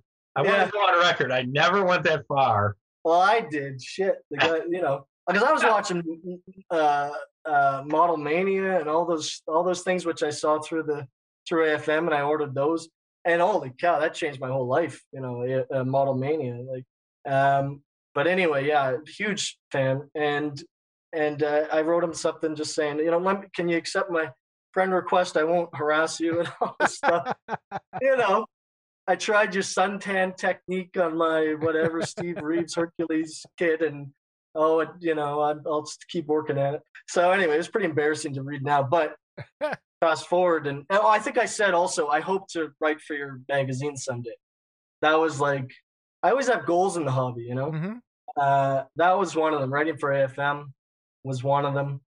Uh, and yeah, so he contacted me, said that, and yeah, we just went from there. So it was uh, ended up being quite a big article, as I'm sure you saw, and uh, pretty tough to condense a six month build like that into uh, 1,500 words or whatever. I think it ended up being 4,800. Do you normally document everything you're building? Like, so Yeah. you had it ready to go? Oh yeah, because you know, at least since AFM, because Yeah. I was like, I got to get in this magazine someday. All my heroes are in this magazine. I got, to I want to be in this thing and amongst them. And so that was kind of yeah. I document e- almost everything, almost everything. Some I'm of them the I opposite. just paint. I don't like unless I'm writing an article. I do not take a picture of anything while I'm working. Maybe once in a while an Instagram thing, but I'm just like so haphazard that I just I can't. I don't like thinking about it. I, That's I, cool. yeah. I need to start doing that more. This, you see that look he's giving me? Where is it? What? Giving me a look. I didn't give you a look at all. I agreed with you. You're haphazard. Uh huh. Uh-huh. So I, I tell you what, Charlie, you know, we all talk about what a great guy Rob Madison is. Let me tell you what he did to me. Did he try to kill you too? No, but I wasn't there to witness that one. early on in the hobby, I um like a lot of us, I think, you know, we really thought Dave was the shit. You know, and not that Dave's not the shit, but so um I got my picture taken with him, you know. And, and you know, Dave being gracious as he was, he'd come, put his arm around my shoulder, takes a picture of me. Poor guy. So somewhere I post pictures, and Madison grabs that picture, and he puts word balloons on it, and he's got me saying "I love you," and Dave going, "I know." it's like, it was just like you fucker. That's awesome. That's good. Yeah, Bob's a good dude. Well, when I when I went to Wonderfest, I swear to God, I was there for ten minutes. I saw Saul Alvarez. I saw Angelo. I saw Scott. I saw all these dudes, and I was like just blown away. Went to the uh, uh, hotel room. I was with Neil, and uh, he was, you know, his old ass. He's getting slow. He was he was moving slow, getting ready, you know. And uh, I and we had just done. I mean, it's two flights and a 17 hour drive. Well, three hours to whatever Boston, the 17th Louisville. So it's a big endeavor, Yeah, you know It's a journey for you. we're friggin' tired. So I I was waiting for him to go meet everyone, and I and I I just shut my eyes. I swear to God, it must have been 20 seconds, maybe 10.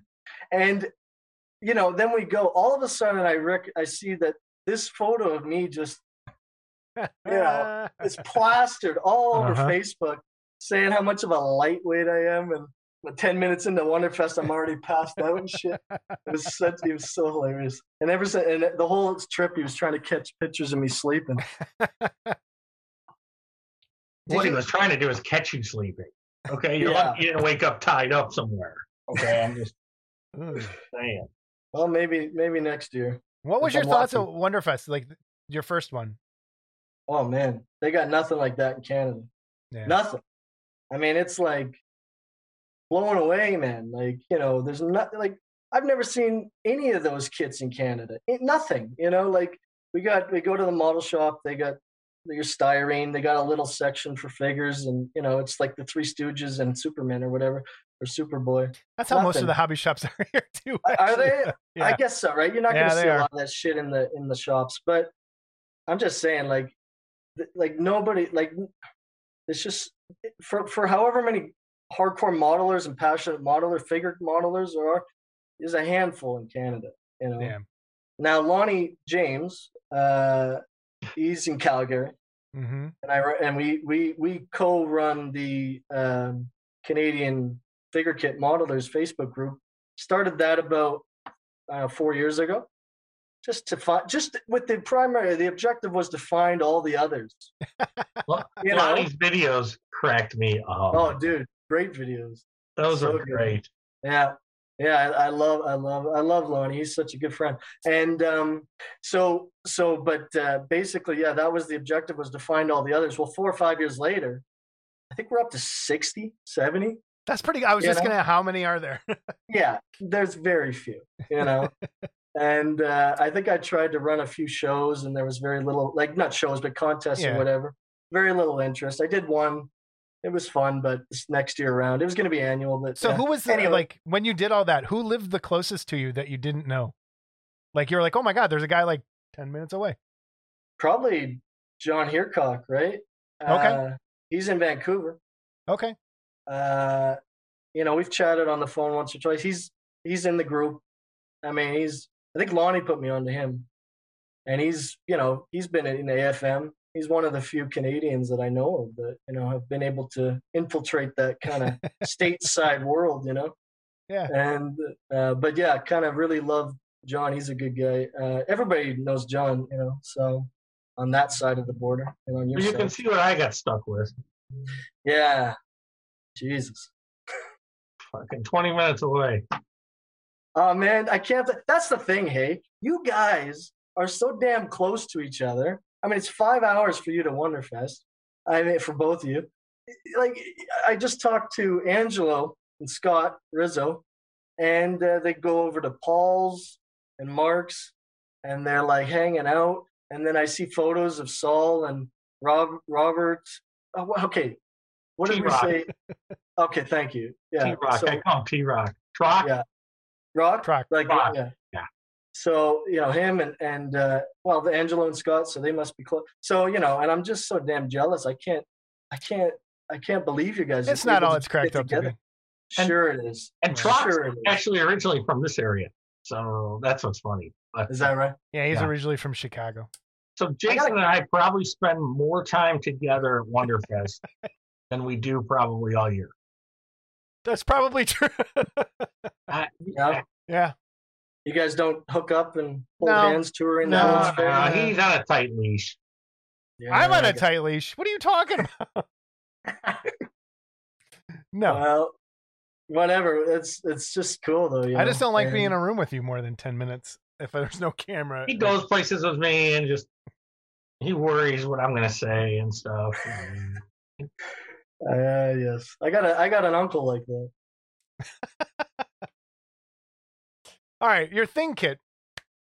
Yeah. So when you're doing miniature things like that, so your little cans of what are like you- you're printing those labels, you're not finding them, you're doing you're bu- building all that up and I want you to walk through the snow, walk through those little miniature things and then just how you tackle this piece. I know everyone can just and please everybody go to amazingfiguremodeler.com. yeah, That's the website, issue. right? I got to double check.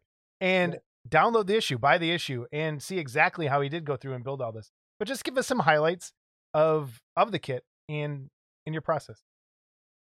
uh, yeah. It was. Uh, I got the kit at Wonderfest. I got the MacReady from uh, another really good friend, Rob Rotundi. Um, I love Rob, you know.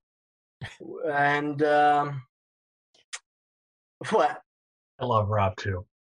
I That's love the guy, man. I, Oh, I do. I love him. I, you know, I love him. we talk pretty often and we talk about everything but the hobby. He's just such a supportive. It's all about life and family and just he's Don't a listen to that guy. He's wrong on Yeah. everything. He's, He's trouble. wrong on he's wrong on everything. And uh, obviously, just you know, with the pose, I mean, he needs an ice tomb to stand over. I, you know, and it's just one of those things where I didn't want to build it as is. You know, I just wanted to do something unique, something I hadn't seen before. And so, man, I had just thrown it. I don't know how much balsa foam. Well, it's gone now, I guess. but I, That's where had it all went. It went to you. Yeah, it must have gone to me because I had a shit ton, and I, you know, I basically uh, I had just ordered a ton of it, and I thought, shit, this will last me the next seven years of my life, you know. and then I stupidly just decided I got into this ice tomb idea, and I thought, well, this, I got this stuff, and I was too impatient to get some insulation foam or something cheaper, you know. And I just went to town on this stuff. So, uh, but I think uh, I don't know if it would have worked out uh, anything else. Stuff is you can manipulate it so well. But anyway, I made the tomb. I must have used three three hundred no, I don't know, hundred and fifty dollars worth of balsa foam. uh, You know, it's hundred and seventy five just on the tomb. You know, and uh, and uh, actually, Mike Allen had had had had said that we were going to do another tomb that he was going to throw out there to the masses. You know, like. And I thought, shit, I'm not. I'm gonna have to do it out of insulation foam because I can't. I can't afford to do that again. Never happened, but anyway. So um, yeah, did did the tomb, and uh, had to make it to scale, you know. And I just, but originally I had him like in the movie. There's a there's an entrance to the room that he's in, and I was gonna have him on top of the stairs, on top of the you know where the door is, and there's a stair stairs leading down to the tomb. And Neil had to talk some sense into me. Like this thing was gonna be beyond what he it talks like, sense in you. Wow. That's what I was laughing about. I was like, oh, great. There's the blind. There's the pot calling the kettle black. Uh, that's too big, Charlie. Yeah. Meanwhile, he goes and works on his one-to-one nun or or Yeah, uh, yeah. Sam- Samara uh, ring chick, you know. So Yeah, know. for the fucking tugboat he built. Uh, yeah, Built with oh the my orca. The Orca, baby. I love the Orca. Uh, yeah, that blew me away when I, holy shit, that changed my life too, just seeing that.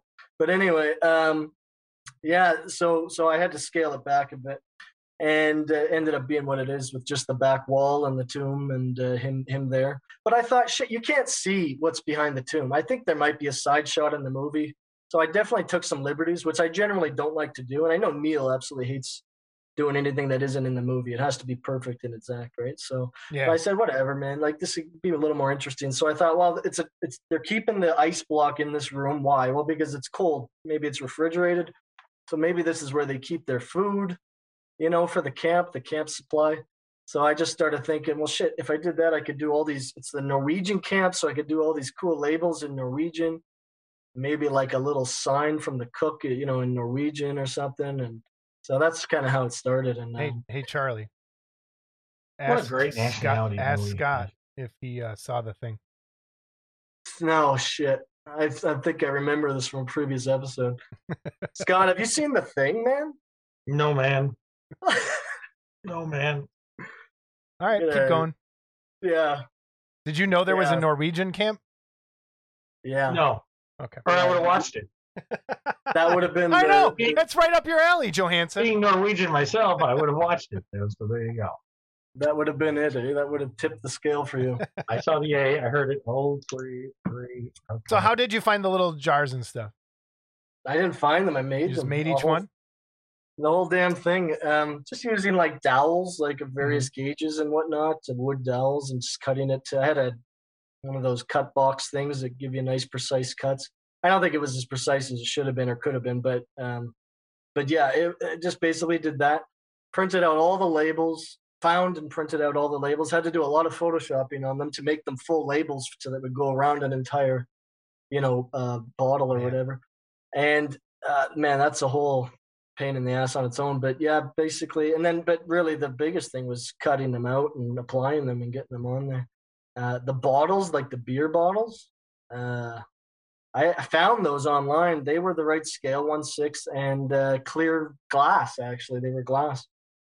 So I thought, well, shit, I'll fill them with resin. And as I said in the article, that was a real happy little nightmare. That was holy shit, that was bad. That was really bad. But anyway, I got them filled up eventually. I think I lost a few uh, in in doing it, but uh, and then sculpted some corks or whatever, and you know put them in there. Made No, it turned out it's one of the most impressive pieces I think that's been in the magazine. So hats off to you, man. It's, it's Dude, a I great piece. can't thank you enough for that beautiful compliment. I mean, especially being up against so many amazing artists in that damn thing, you know. Yeah, it's. I mean, it's a good. piece. It's really good. Um, you a- said earlier you had a checklist of things you want to do in the hobby. This Mm. next one is actually creating a kit, correct?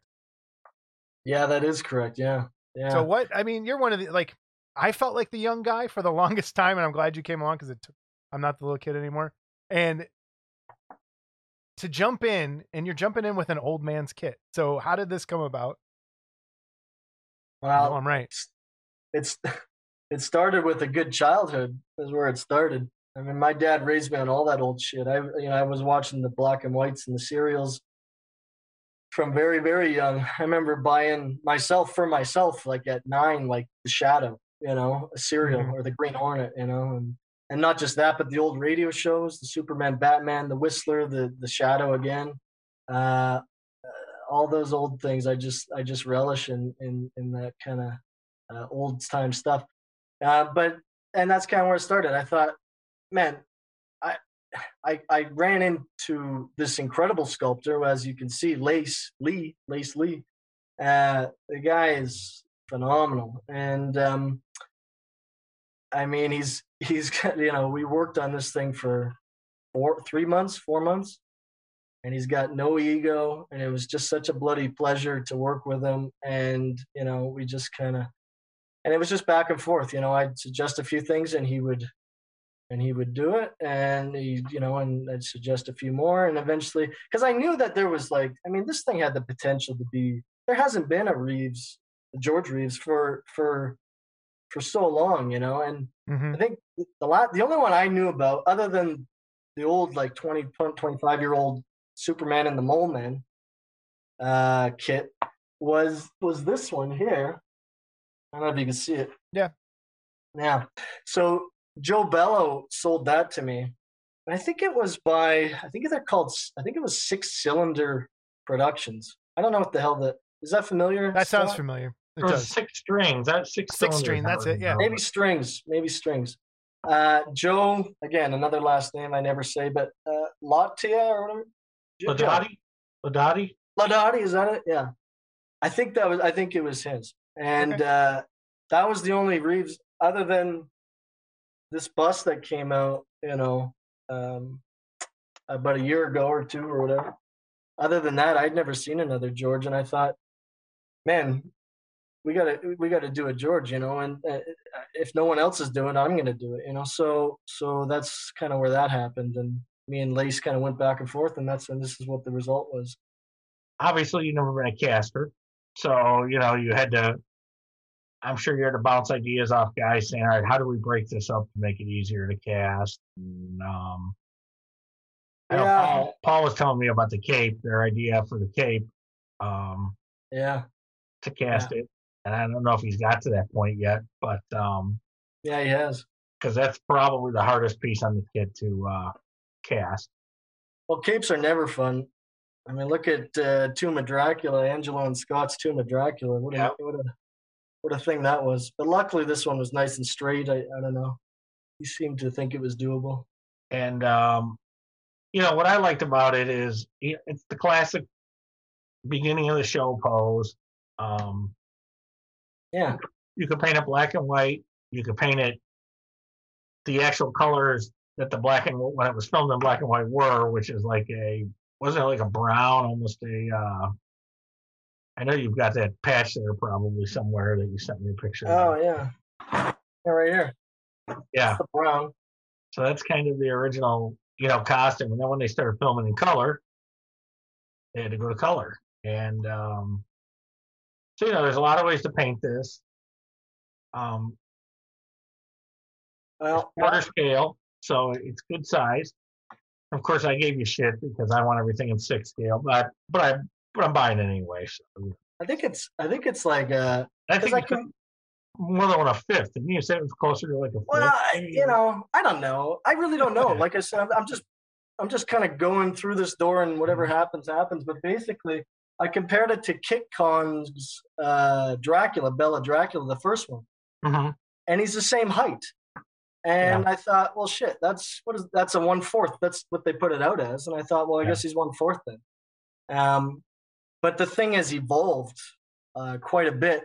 I mean, originally it was just going to be the figure. Now we got Mark Van Tyne has offered his incredible talents to for sculpting a, a custom base for Oh, him. Oh, cool. Yeah. Yeah, super cool. So, um, so I'm really excited about that. Um, nameplates are being made, maybe maybe two, one for sure. Um, and uh, actually, you know, uh, David Fisher is going to be painting the very first one. Look at this. Look at you I know they got the jumping in first kid talent all over the thing. place. Yeah. I don't know how. So I far, what's the been the biggest snag? Like, what's been the biggest? Like, oh my god, this sucks. I don't want to do this. learning how to 3D print was the biggest. Was okay? I mean, I just got into it, and, and I paid X X amount for the for the thing, and I. It's intimidating as hell to press that button the first time, you know, hmm and uh, and so, but I just I don't know. I just they- say it's ready to go out of the box. I know you're supposed to do all sorts of like tweaking to make it the best it could possibly be, but I did a couple things first, and then I and then I threw the Reeves in it, and uh, man, that sweater texture came out like beautiful, you know. And I just thought, well, shit, this thing's tweaked. Like I can't get it better than this. So I just went with it and had one fail on the whole thing, but the things work beautifully. Actually, I can't really complain. Cool. What And then you're you? just doing straight up silicone and casting and So Paul Gill is going to be doing the molds cast, obviously, uh, molding casting. He's working on the Beast uh, for uh, what was it twenty thousand fathoms? Yeah. Thirty thousand? Twenty, 20. right? Uh, he's doing that Twenty right now. youngster, it's twenty for Christ's I watched it all. I tell you, I, I've seen that movie five times. But uh, yeah, basically he's doing that now, and then he's and then he's focusing on on George. Um, and uh, once that's done, you know, Mark's going to be getting the base going, and the nameplates will be sending those to Paul. And we got fifty plus people on the list now.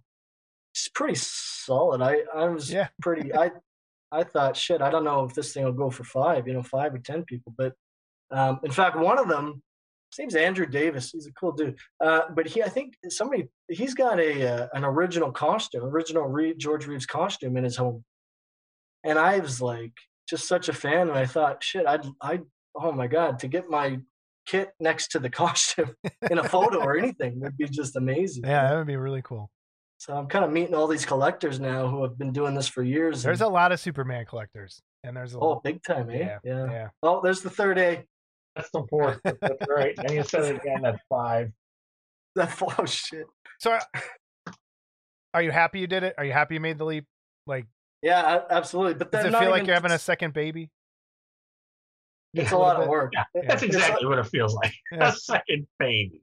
Well, no, yeah. like I don't know. Scott doesn't build anything, so like when you're actually making a piece of art or something, there's that like when you actually have it and put it out in the world, it's that I just made this, and it's a feeling of like accomplishment. Is kind of what I'm going for. I don't know.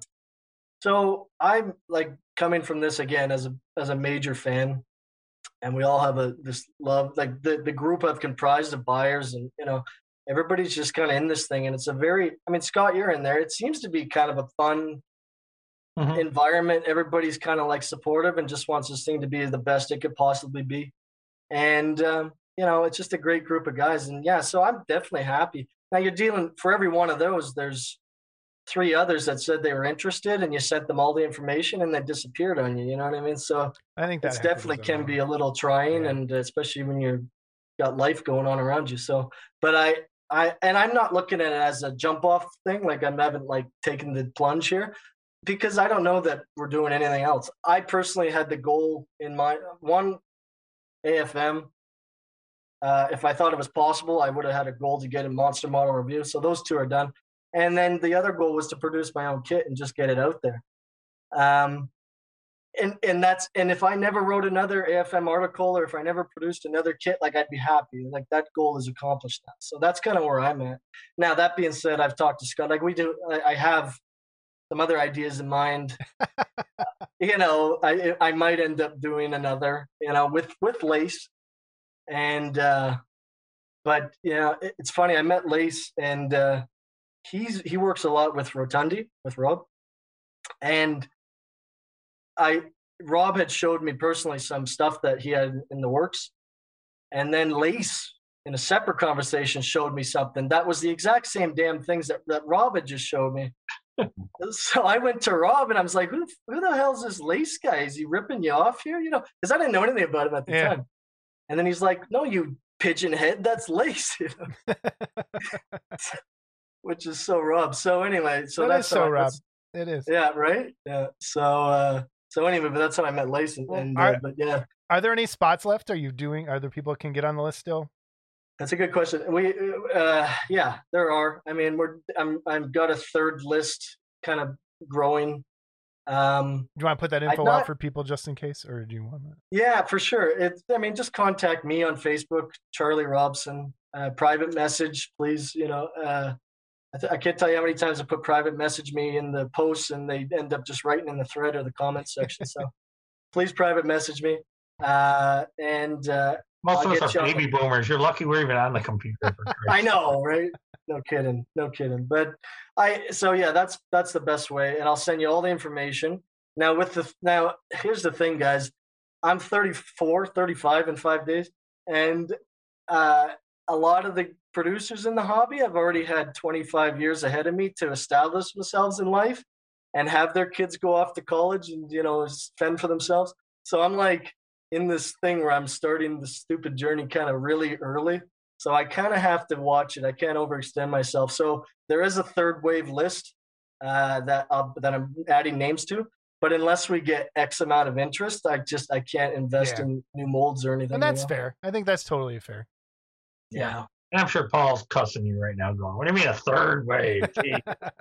No, he's totally on board, man. I tell you, he's uh, he's. I mean, he's he's really uh, he actually really likes the kid, and um, I know Saul's going to be painting a couple, and uh, yeah, I'm just super excited. I Lace is super excited. Like we partnered up on this thing, and, and we never would have expected to get all these people on it, these incredible talents on it. I'm, and- I'm assuming Paul's drop shipping them all for you too, so you never have to pay shipping from Canada and all that. Yeah, he he and Mark Mark's gonna clean up the pieces and ship them out, and uh, and uh, we're gonna take a you know, uh, it's gonna be a process because if you cast too many, you quick you you burn the molds quicker, you know. So maybe three a day or something like that max, you know. As long as you get to number ten. Right? Is that you? That's me. I think I'm number That's ten. I looked yesterday. Yeah.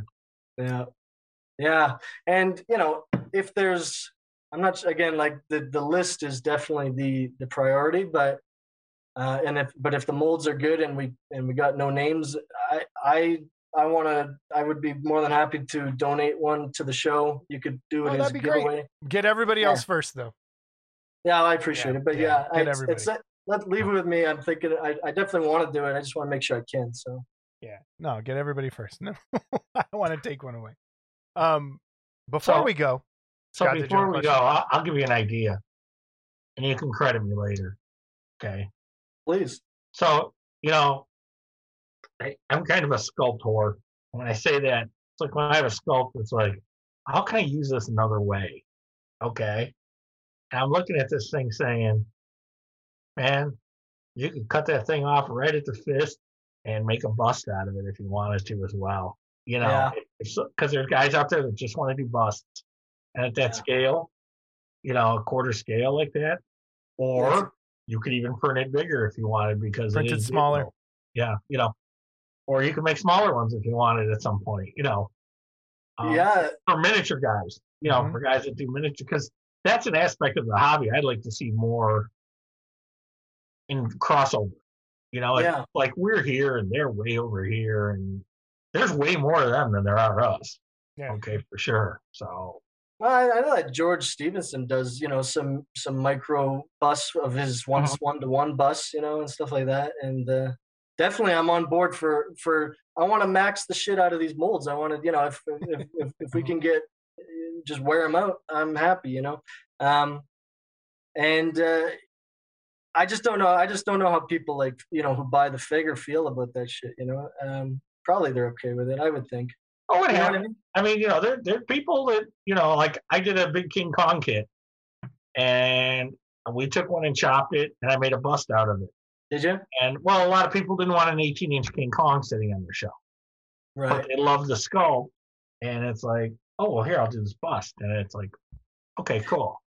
definitely open to catering to all Yeah. all those people you know i'm sure there's some people that said well there were there's some people said no because of the size Mhm. uh there were some people that probably would have said yes if it was something smaller like that so yeah i'm man Oh, you it's a can't win. idea you you can't win because win. it, it's Jason has my King Kong. It's 18 inches tall, and a lot of people complained it's 18 inches tall.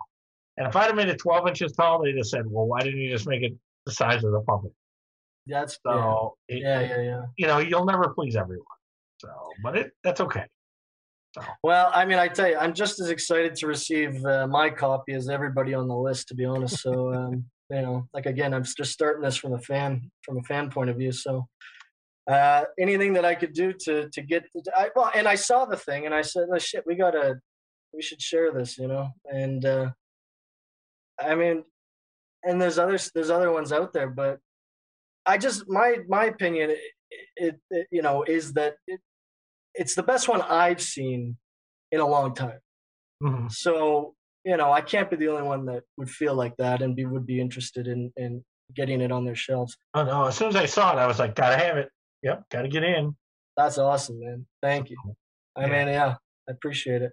But uh well, it's almost I mean, we're not anywhere near ready to ship, but uh It's there. It's in the cooker. yeah. We're getting So- there, and, and and I'll say it so you don't have to. Charlie took all the risk here. I, he took no one's money at this point. Okay, and um, he had asked me about it. What do you think? And you know, him and I spoke about it a little bit. And uh, so don't screw this guy over when it comes time to pay up. Pay up. Okay. I'm I'm be, I'm being pretty upfront about it. I'm saying like, look, uh, it wouldn't be too great if if you disappeared when it became time to when it came time to collect the funds. So you have to be 100%, you know, committed to get on the list and they the, seem the to good thing is though you're like 50 in, so if you have Yeah. cancellations, you go to the next list. Uh, Yeah, next oh, yeah. list. You know, but still, you know, I know your initial run was going to be 25, was it? yeah. And you know, if you'd have got to 25 and then only 20 guys, you know, uh, ponied up, you'd have been sitting there with five kits going, what the hell did I do with these five kits? And obviously, it's a good kit, it would sell, but you just, you want everyone to do it, you know, honor your commitment and do it. Yeah. And, uh, Well, that's it, and uh, and uh, everybody's been really good. I, uh, I we I'm I'm pushing it as far as I possibly can and maximizing the the Yeah. you know, and we're definitely in the profit now. But there's Mhm. certain things that have arisen, such as custom boxes potentially, or you know, uh, or those nameplates or things like that, or you know, uh, that that that. But you know, my I was again, I started from a fan point of view, so I was totally cool just breaking even. I didn't want, I didn't need to make a profit off this. I just wanted it out there. Like there's so few things in my life that I've done that could potentially live beyond me. I'm not, I don't know what that sounds like, but you know, like basically, Yeah. if this was sitting next to George Reeves' actual costume in that dude's house, I mean, a little part of me could die a happy person. You know what I mean? And if I made nothing on it, that's fine. I just can't owe anything. So I- I think you just took what I was going to say. You did it the right way. You did it as Yeah. a fan. You did it because it's something you love and you wanted to see out there, which is the true spirit of Mhm. what the garage kit hobby was, is that people made mo- models of what they wanted. And Yeah. thanks for doing it that way instead of looking like what's going to make me the most money. And you did it the right way. And I applaud that. thanks, Um, Jason. Yeah. Thank The you. old fashioned way. Yep, the old fashioned way. Uh, Well- before we go, two Go ahead. questions. Favorite movie? Oh shit, Bloodsport. Wow, Bloodsport. Kumite. Ku- Oh, Kumite. Kumite. Never saw it. Oh, okay. Now I'm disappointed. Now I'm really disappointed here. That's all right. We'll edit this out. Oh man, Yeah, no, I I was what five six. dude, In Bloodsport's one of the greatest movies of all time. Like of all time. I saw it in a I saw it in Oh. a, a cheap a cheap bin, a bargain bin. I don't know what it was doing there. It should have been framed. I can tell you what it was probably doing. No, there. no, I'm no. Oh, Should have he's been wiping his eyes. and behind glass, oh. above Oh. behind the counter. You know, Oh, framed. man. or, You know, Yeah. Was it in the toilet paper aisle? I'm just Dude, curious. shut up. I- get out of here, dude. I don't even get it. All right, and then the other thing, the your most favorite prize possession kit in your collection. What's your favorite kit? Oh man, uh, uh, Forbidden Zone, Curse of Frankenstein. Oh Yeah. man, that's the a best good kit. I I own. The most expensive, the most I've spent on any kit ever. Careful, she might be listening. Yeah, I know. I got the door sealed pretty good there, but But she uh, could watch this. I won't say how much. I mean, every, but in Canada, it's not cheap. I will tell you that. Yeah. And uh, and yeah, just just I haven't built it yet. I think I have the ability to make it do something good with it, but I'm still a little intimidated. I want it to be right. Uh, so someday, but just looking, you know, if I'm having a shit day, I need only look in its general direction, and it puts a smile on my face, That's and that's why answer. I love it. That's a great. So, Uh, I'll tell you, you got a good one over your shoulder there that writes in Frankenstein. Uh, it's it's a horrendous kit, but it, it's a beautiful skull. Talk about intimidating, yeah. Yeah. Oh yeah, and every time I go to sell it, I take it out of the box and look at it, and I go, "No, I can't sell this. This is too beautiful." I know, right? Yeah, I can't. I would never sell it. I'll build it someday. You know what's funny though is actually that I've been looking for years for that kit. You know, and uh, and I thought I'm never going to find it. Well, somebody in the Canadian group I run just posted it one day while I was at work, and I just paused the customer. Sorry, you know, and I just type, I'm, "I'm in. I want it. I want it." You know. I was talking to the customer. I was like, "You, you hold on," like, and I, and I and uh, so not only did I get it in Canada on this side of the border, but I got it at a pretty reasonable Canadian price, surprisingly. So, Very cool. Very Oh, cool. episode twenty three when Charlie got fired. yeah, yeah, that was the end. Of, the so beginning let of me ask the you a end. quick question. You had talked about going to Wonderfest, and you've only been you've only been the one time, right? When, uh, Sadly, yeah. yeah. And um, said you spent a lot of money. I won't ask how much, but um, how did you get your kids home? Did you suitcase them all, um, or did they all fit in the suit? Did you bring an extra suitcase? What did you do? I don't know, man. Is it? I, I'm a little scared to say. I uh, It involved lube. they weren't asking. Yep. Just the smaller busts. Yeah. Um, They fit. no, yeah, it was. Uh, it was a. Um, I, I in the suitcase. I threw out all the boxes. just Mhm. whittled it down to its smallest possible form and uh may i don't know may have fabricated slightly on the uh, amount i mean they could have been bars of soap for all these people you know so uh but anyway that's yeah i got it home in one piece and no no no issues also an entire run of uh a Freak Flex paint was in my was in my uh, my case as well and I thought for sure that was going to be uh, just a nightmare when I opened it up finally, but it made it. So, but yeah, that was Wonderfest was was the start of for me meeting all my heroes, I mean, it was an absolute uh, nightmare in many regards just getting there and back, but I would not have traded it. And I actually got no sleep. I was so excited. I got no sleep the night before at all, and like none at all. And I was and I was a zombie, absolute zombie. And I went to the uh, to the contest floor, and I just was just like Frankenstein going through there, and all of a sudden Norbert puts a camera in my face, and he starts saying like, "Hey, how how's the how's it uh, how's your experience?" And man, I was I don't I couldn't put two words together. I've never seen the footage for good reason, I think.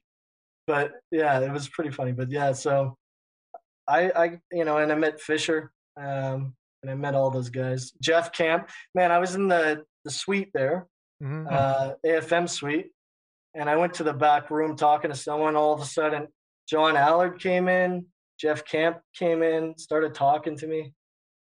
I mean, I was beside myself, you know, like these guys are heroes. I, I don't get invited there. I was shocked that I was shocked I was in there, man.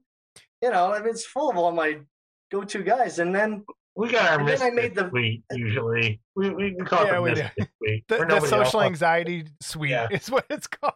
oh yeah, and and I got into and then I and then I got into the photo too. You know, Yeah.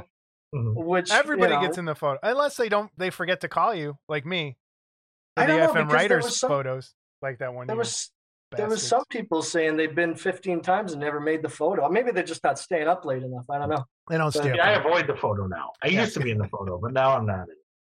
And then I got to see the uh, the resume or no the um, model club uh, show that you guys put on. I was in the room checking out all the uh, Yeah. checking out everybody's builds, and that was you know unbelievable. So I don't know, it was a hell of a thing. And thanks to Neil for bringing him into the fold. And No, screw Neil. no, because Well- he tried to kill you. That's right. He That's did try to kill you. Well, on that note, thanks for joining us, Charlie. It's been yeah, an honor. thank you guys. Uh, good luck with everything. Uh, real quick, again, contact info for anything you need to plug.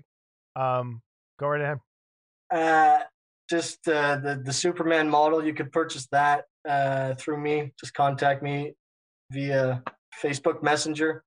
If you need, if you don't do that, and we do have one guy on the list that doesn't do Facebook at all, and so I'm doing it through email with him. It's just Charlie Robson, R O B S O N, Charlie L I E at the end, uh, at live L I V E dot C A. And um, Wait, did he then say that- hey? Did he say hey? that one doesn't count. That, Oh, that doesn't okay. count. All right. Okay. And then, uh, yeah, other than that, nothing much. Just uh, check out the next issue of AFM. Hey, yeah, give everybody a preview. What is it? Can you say? Uh, Yeah, you well, can say. It it's not- doesn't matter. I I approved it. How about that? Yeah, it's uh, it's not theme specific. I'll say that, but it's uh, it's just. I think I've shown it once or twice. The boxer, the old 19 William Piquette's 1920s, 1930s prize Nice. fighter. Yeah, I love that piece. It means a lot to me, and uh, I was glad to immortalize it within such a Yeah. one of such our our cherished magazine. There. We're looking forward to that. I haven't started on mine yet. Are you are you you're doing it's the it, I don't know if they've announced the theme, but you're you're in the next one. Okay. Yeah, that's the one. That's the yeah. Okay. So you're in the next one. Jesus, when's the deadline? I'm- I'm scared. I don't for even you. know. All right. Thanks for coming Nobody on, meets the Charlie. deadline. See, you're gonna have to learn this. Nobody meets the deadline. I Okay. do. I do. I, I do. I meet the deadline. Oh, I think only once I didn't. It wasn't my fault. But Well, with the meet the, sloth, deadline. I think. Yeah, it was that Yeah. because I was Yeah. waiting for. We were both waiting for paint from the same place. Yeah, which didn't turn out very well for No, me. it didn't, and I won't. Yeah. Anyway, thank you, Charlie. Thanks, guys. enjoy truly evening, an sir. honor. Truly an honor. Always Love an honor for us too. Thanks for everything you're doing, by the way. Nah. You know, I mean, you're, you're it's. I love it. And I told you it's a shit show. Hey, you were one of our first people that supported us, and I appreciate that quite a bit. I, I, I do. I- a lot. I, I can't I can't say enough good things about it. So keep it going. All right, take care, man. We'll see you. Thanks, guys. All We're right. back, Charlie. Thanks for coming on, Charlie. Scott, what We're you think? back. Thanks, Charlie. Thanks, Charlie, for clearing up that whole DeConte attempted murder thing. I'm sure it won't be the last time. No. And I think Charlie only said A, gave us the Canadian A six times. So but uh, super nice guy, super Yeah. nice guy, Really and, nice. uh, guy. very talented. So it is very cool to see someone again doing modeling and making cool stuff and It's younger rare. than us. and younger than us. And he's got like, yeah, he has very old man sensibilities in terms of what he likes, which is pretty cool. He's not your typical kid, which is good. And it's great that I get to call somebody a kid for once. Because it used to be me, That's great. you old bastard. I'm just glad to be here. I don't think you are actually. Just here so I don't get fined. Yeah. All right. Emails and corrections. Do we have corrections?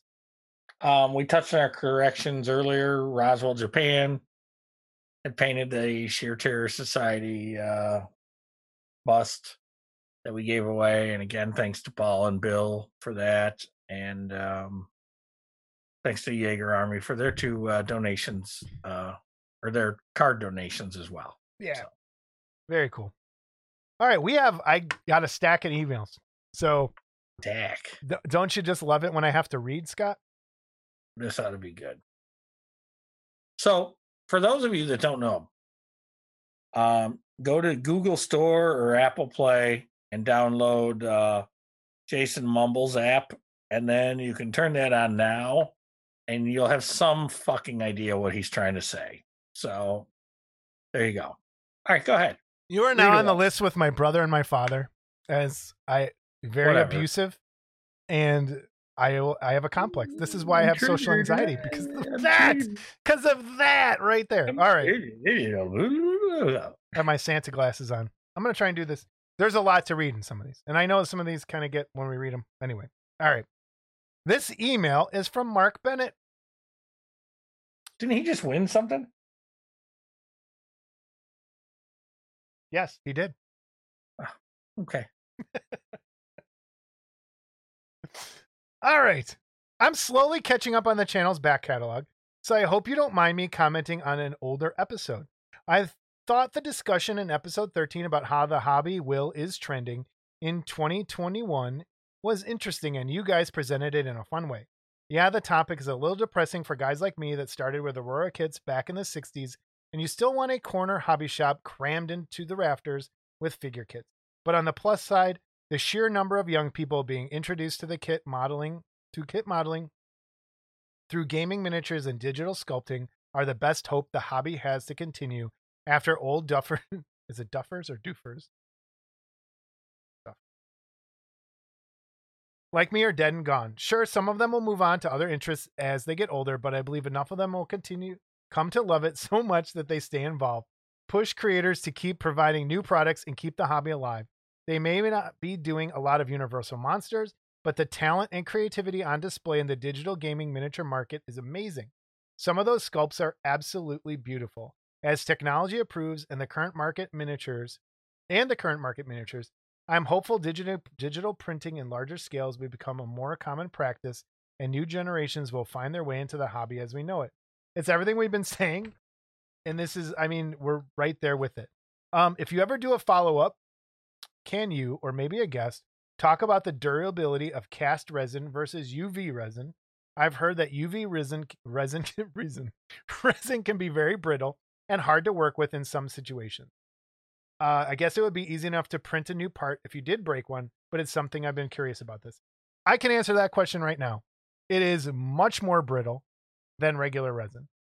Just in knowing, so you want to cut your. Uh, this is something I learned you want to cut your supports off before you cure because like on like say the the neck the neck bolt there's a little support that goes on there and if i were to snip that off after it cured i have a feeling that thing would pop right off. So it is very brittle and the longer you you cure it the more brittle it gets and this is something that tony cipriano was worried about as well was the longevity of some things but I think if you put a good coat of paint on things, it should be fine. And it is more brittle, but I don't know. There's a it feels different. Until you hold it, it's hard to tell. Uh one other thought for the next episode. And this is very important, Scott. Pay attention. One other thought for the next episode. We're fast approaching the halfway point of 2021. How is that fucking possible? How about an update from you and Scott considering concerning the three kit goal you both set in episode 13 and how's the deformed Kong showdown co- shaping up? He got confused. It was Godzilla.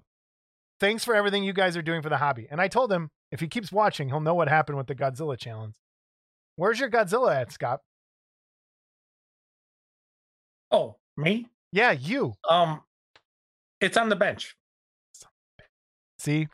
So yeah, it is halfway. I we're not we gotta we gotta we're in trouble, I think. All right. This is the email from Jamie Saj that I mentioned earlier, and I hope I'm saying his last name right. Found your show on YouTube, instantly subscribed, and binge watched all of them. That's two people this week that binge. You guys got to get lives, Dude, okay? on. You got to get lives. Oh man, So just I couldn't. I can't put up with myself for 20 minutes. I don't know. I could watch. I'm Hours. living it. I'm ready to kill Yeah. myself. I know. I'm sorry, Scott. Uh, been watched all of them. LOL. Your and this I thought was shocking. Your history of us episode was great and very nostalgic for me. That, that episode I don't think did very well, but it was one of my favorite ones. I live in Columbus and was introduced to Terry Webb and Mike Parks way back in the late 80s and early 90s, being just a kid, late teens, early 20s at the time. Mike became somewhat a mentor for me and a friend for many years. My first Wonderfest was the second one they had. Got hooked, got cooked, got hooked, and continued going till 2011 or so. After a while, me and a friend started doing the vendor thing at Wonderfest and chiller shows in Jersey for seven years or so. Then I got married and had kids, dropped out for years, plus a lot of the politics started to wear on. Went back around 2016, and boy, things had changed. Most of the people I knew were no longer going or sadly had passed. Your show and stories have reinvigorated my need to go and be part again. The Zoom Paint Club is a great idea and would love to join in on that. I'm always looking for some new modeling buddy. I've gone headfirst into 3D resin printing since last year. I would love to print a kit and donate it for a show to give away or something to help you guys out. Please, please feel free to let me know and keep up the great work. So this is Jamie who I reached out to. So Jamie, and, and he's gonna he he's printed it. It's on it. He's gonna give it to me at Wonderfest. Uh, a Cyclops, a Harryhausen Cyclops to give away. So I thought this thing was pretty awesome, and he's helped me so much on my 3D printing experience, and this thing turned out fantastic. So I'm gonna pick that up at Wonderfest, and we'll be giving away in a future episode. Uh, feel free. I know Jamie's on one of the Elegoo Saturn beginner boards, or and, and does some helping out there too but look him up on Facebook. He's a great guy. And Jamie, thank you so much for the kind words and all of the help. I know I'm a pain in the butt the last week, but seriously, thank you. And I hope you enjoy the show further on. And I'll see you in a couple weeks. I'll see you in a week or so. The Cyclops looks pretty good, huh, Scott? Yeah, I accidentally cut the picture out with the supports because I wanted to um, I'll paste that. it somewhere else. But anyway, that is really interesting. All the supports too. Yeah, But, uh, it's yeah. I'm gonna. That's how it has to go. Otherwise, Yeah. it doesn't print. All right. Next email from Tim Bash. I'm bad at last names. Hi guys, I'm enjoying your podcast, and I recently loved the the one with Jeff Yagher as a guest. I've always wanted to ask him this question. Perhaps you know the answer or can pass it on to him. Why haven't I ever seen a quality resin kit done of Anne Francis of Forbidden Planet fame. She is absolutely the hottest babe in all of science fiction babedom. Is there a rights issue? I would love to someday see the job Jeff would do on this subject. Can you think of a kit? of don't I can't off the top of my head. Um, but I don't want to say no. There's never been anything, but So, I don't think there has and been. I agree. I, I emailed him back and I said, you know what? I was just watching that movie recently because it was on Svengoolie, I think. She is smoking hot, like smoking hot. so Yagher Army. To answer the question about Jeff, um, I don't want to speak for him necessarily, but I my guess would be no one's ever commissioned him to do one. Yeah. So, you know, and again, this goes back to our interview with Charlie. Um, he did a kit that he wanted, not a kit that would make money. And so I would say Anne Francis would be one of those risks as far as kits go that mm, you know, it might be something you want, but you might not make any money off of it. So maybe that's why people are shying away. But definitely a beautiful woman. And uh Yeah. I who knows? Tim, if you if you commission that, I will buy one. I promise. Or maybe, hey, the Yagher Army could be an exclusive. Maybe someone will hear this and go, hey, maybe there's more than two people that want one of those. But Mhm. you're right. Someone probably just hasn't brought it up to him. So hopefully we're there. All right. This email is from Brian Donahue, Jason, parentheses, because Scott ain't reading email on parentheses. Because Scott don't get the emails. There's a good reason for that. Because in Jason's ever never ending control issues, he's got to have control. It's not everything. control issues. It's just ease issues. Huh. Because you'll just go and make willy nilly deals everywhere, and I don't know what the hell's going on. willy nilly deals. Like what? Like getting a garage kit veteran um to come on the show, like John Dennett, and uh not checking with you first to say, do you think this is a good idea? When like everybody that writes in says, Hey, you guys should try to get John Dennett on, you know. So for the all right, let's pause the email for a second. The power structure. Scott is good at talking. If you haven't noticed, I'm not so much good at The power structure ought to be great. Let's I'm let's not very good at talking. Scott, that's his gift. He's he's the talker. He's the gabber. He's got the gift of talking to people.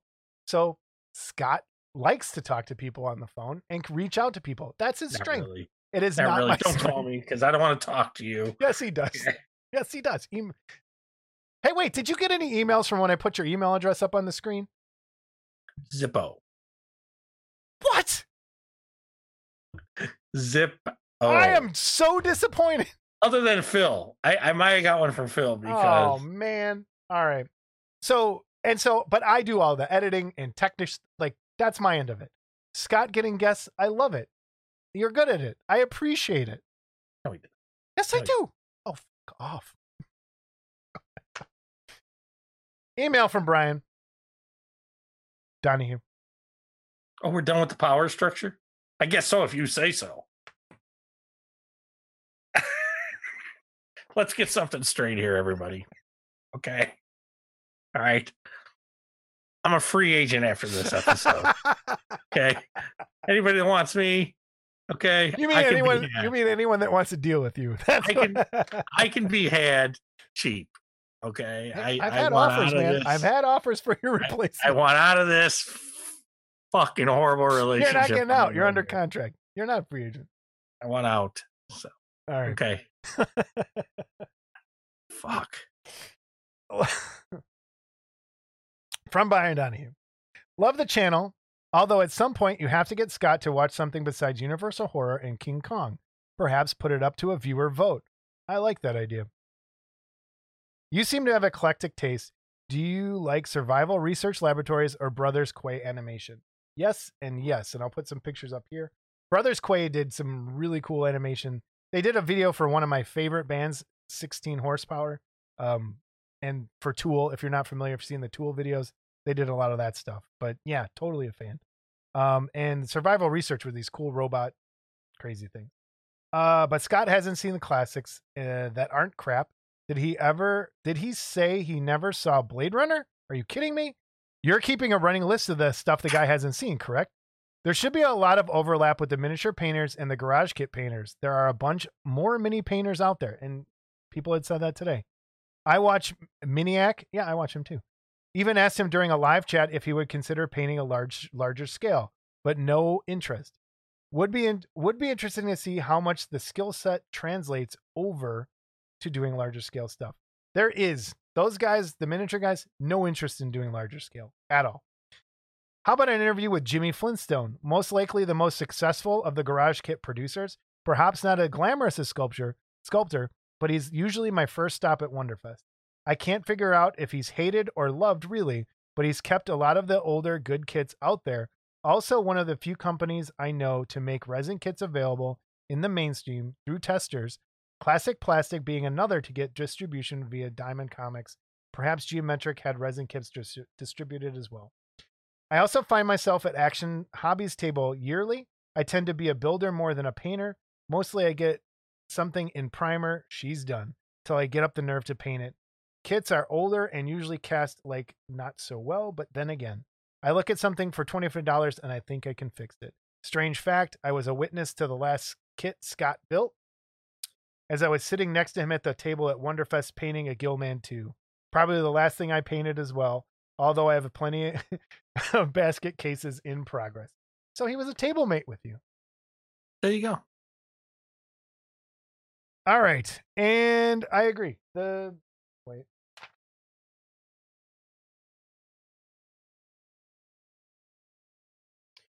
This is what I wanted to say with that. I'm agree. I like I like building kits sometimes more than painting. Like I like the art of like the puzzling things together, especially plastic things. So, all right, last one, Phil. Great to hear kit builders being resurrected. Will it be print or digital? Don't know. Ozzy, I liked him with Black Sabbath, and get this: when Diane and I got married almost 45 years ago, I was one. For our processional, yeah, it's a big word. That means walking down the aisle, and I said it correctly. We used the Black Sabbath song Fluff. It's an instrumental, so we thought nobody would know and we'd be safe. Pertaining to the art discussion, when I was in grade school, there was a girl who was our artistic prodigy. Her name was Catherine. I probably shouldn't put her last name. Sometimes wonder what kind of support she had from my family and if she pursued a an artistic career. My personal support, I pursued a degree in art with a minor in theater. My mom, who would have given me all kinds of support, died when I was in high school. When my dad found out I was working on a degree in art, told me he told me, "Where's it going to get you, folks? Encourage and support your kids." The Tony interview was amazing. So much info about his art schooling, career, and positions, and especially his knowledge in 3D printing. This old fart doesn't see himself getting into it. I'm too old school and I couldn't wrap my brain around everything involved in the 3D process. It's opening up a whole new world in sculpting. Finally, I sent along some photos of my builds for the listener gallery. So, yeah, there's a bunch. We got a bunch for the listener gallery this episode. And I agree. That episode with Tony, I love that interview. It was really cool and very Mhm. informative. And I like hearing about people's lives like that. So it was cool. Yeah, and we forgot to What did we forget? forgot to thank Tony um, for coming on again because the feedback was really great, and um, I know we kind of sparked little little bit of a fire under Tony too, and a few guys uh, have gotten their Space Ghost kits um, in the last few days, and they're really happy with them. Really? Yes, Awesome. so uh, they are going out there, and uh, he talked about the underdog next, which I will definitely be getting.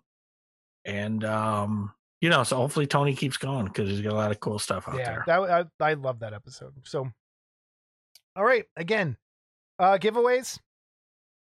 If you would like the Crimson, Crimson. Kit from CG Blade, email at modelclubtv at gmail.com with Crimson in the subject line. If you would like the prize pack from Kendall Conniff, type in Kendall prize pack and we'll get that to you. We'll put some names in there. So, thank you, everybody. Again, episode 23. Episode 24 is next. We're not sure if it will happen at Wonderfest or shortly after. I did buy a gimbal rig, Scott. Came in the Oh, mail boy. over the weekend. So we'll talk about that later. We'll talk about that later. Anyone, anyway, anyone. Anyway, we will see everyone at Wonderfest. If you're going, please stop and say hi to us. We'll be signing autographs on Oh, Saturday night. We're looking forward to the uh Like- Please, no one ever asked me for an autograph because I would be so embarrassed. So I'd be embarrassed for them. I will sign Jason's head though for a dollar. Fuck off. If I even feel a marker on my head, I'll kill you. Yeah, everybody else hold him down. I'll sign his head with a sharpie, so it's there all weekend. we sol- I think we solved all the world's problems today, right? Yeah, and, and pretty quickly. Good. All right, cool. All right, we'll see everybody in Louisville. Take care, everyone. All right, bye. Can't wait. I get to spend the rest of my nights with this fucking Canadian and this other fucking moron. So uh, we're good to go. Let's go.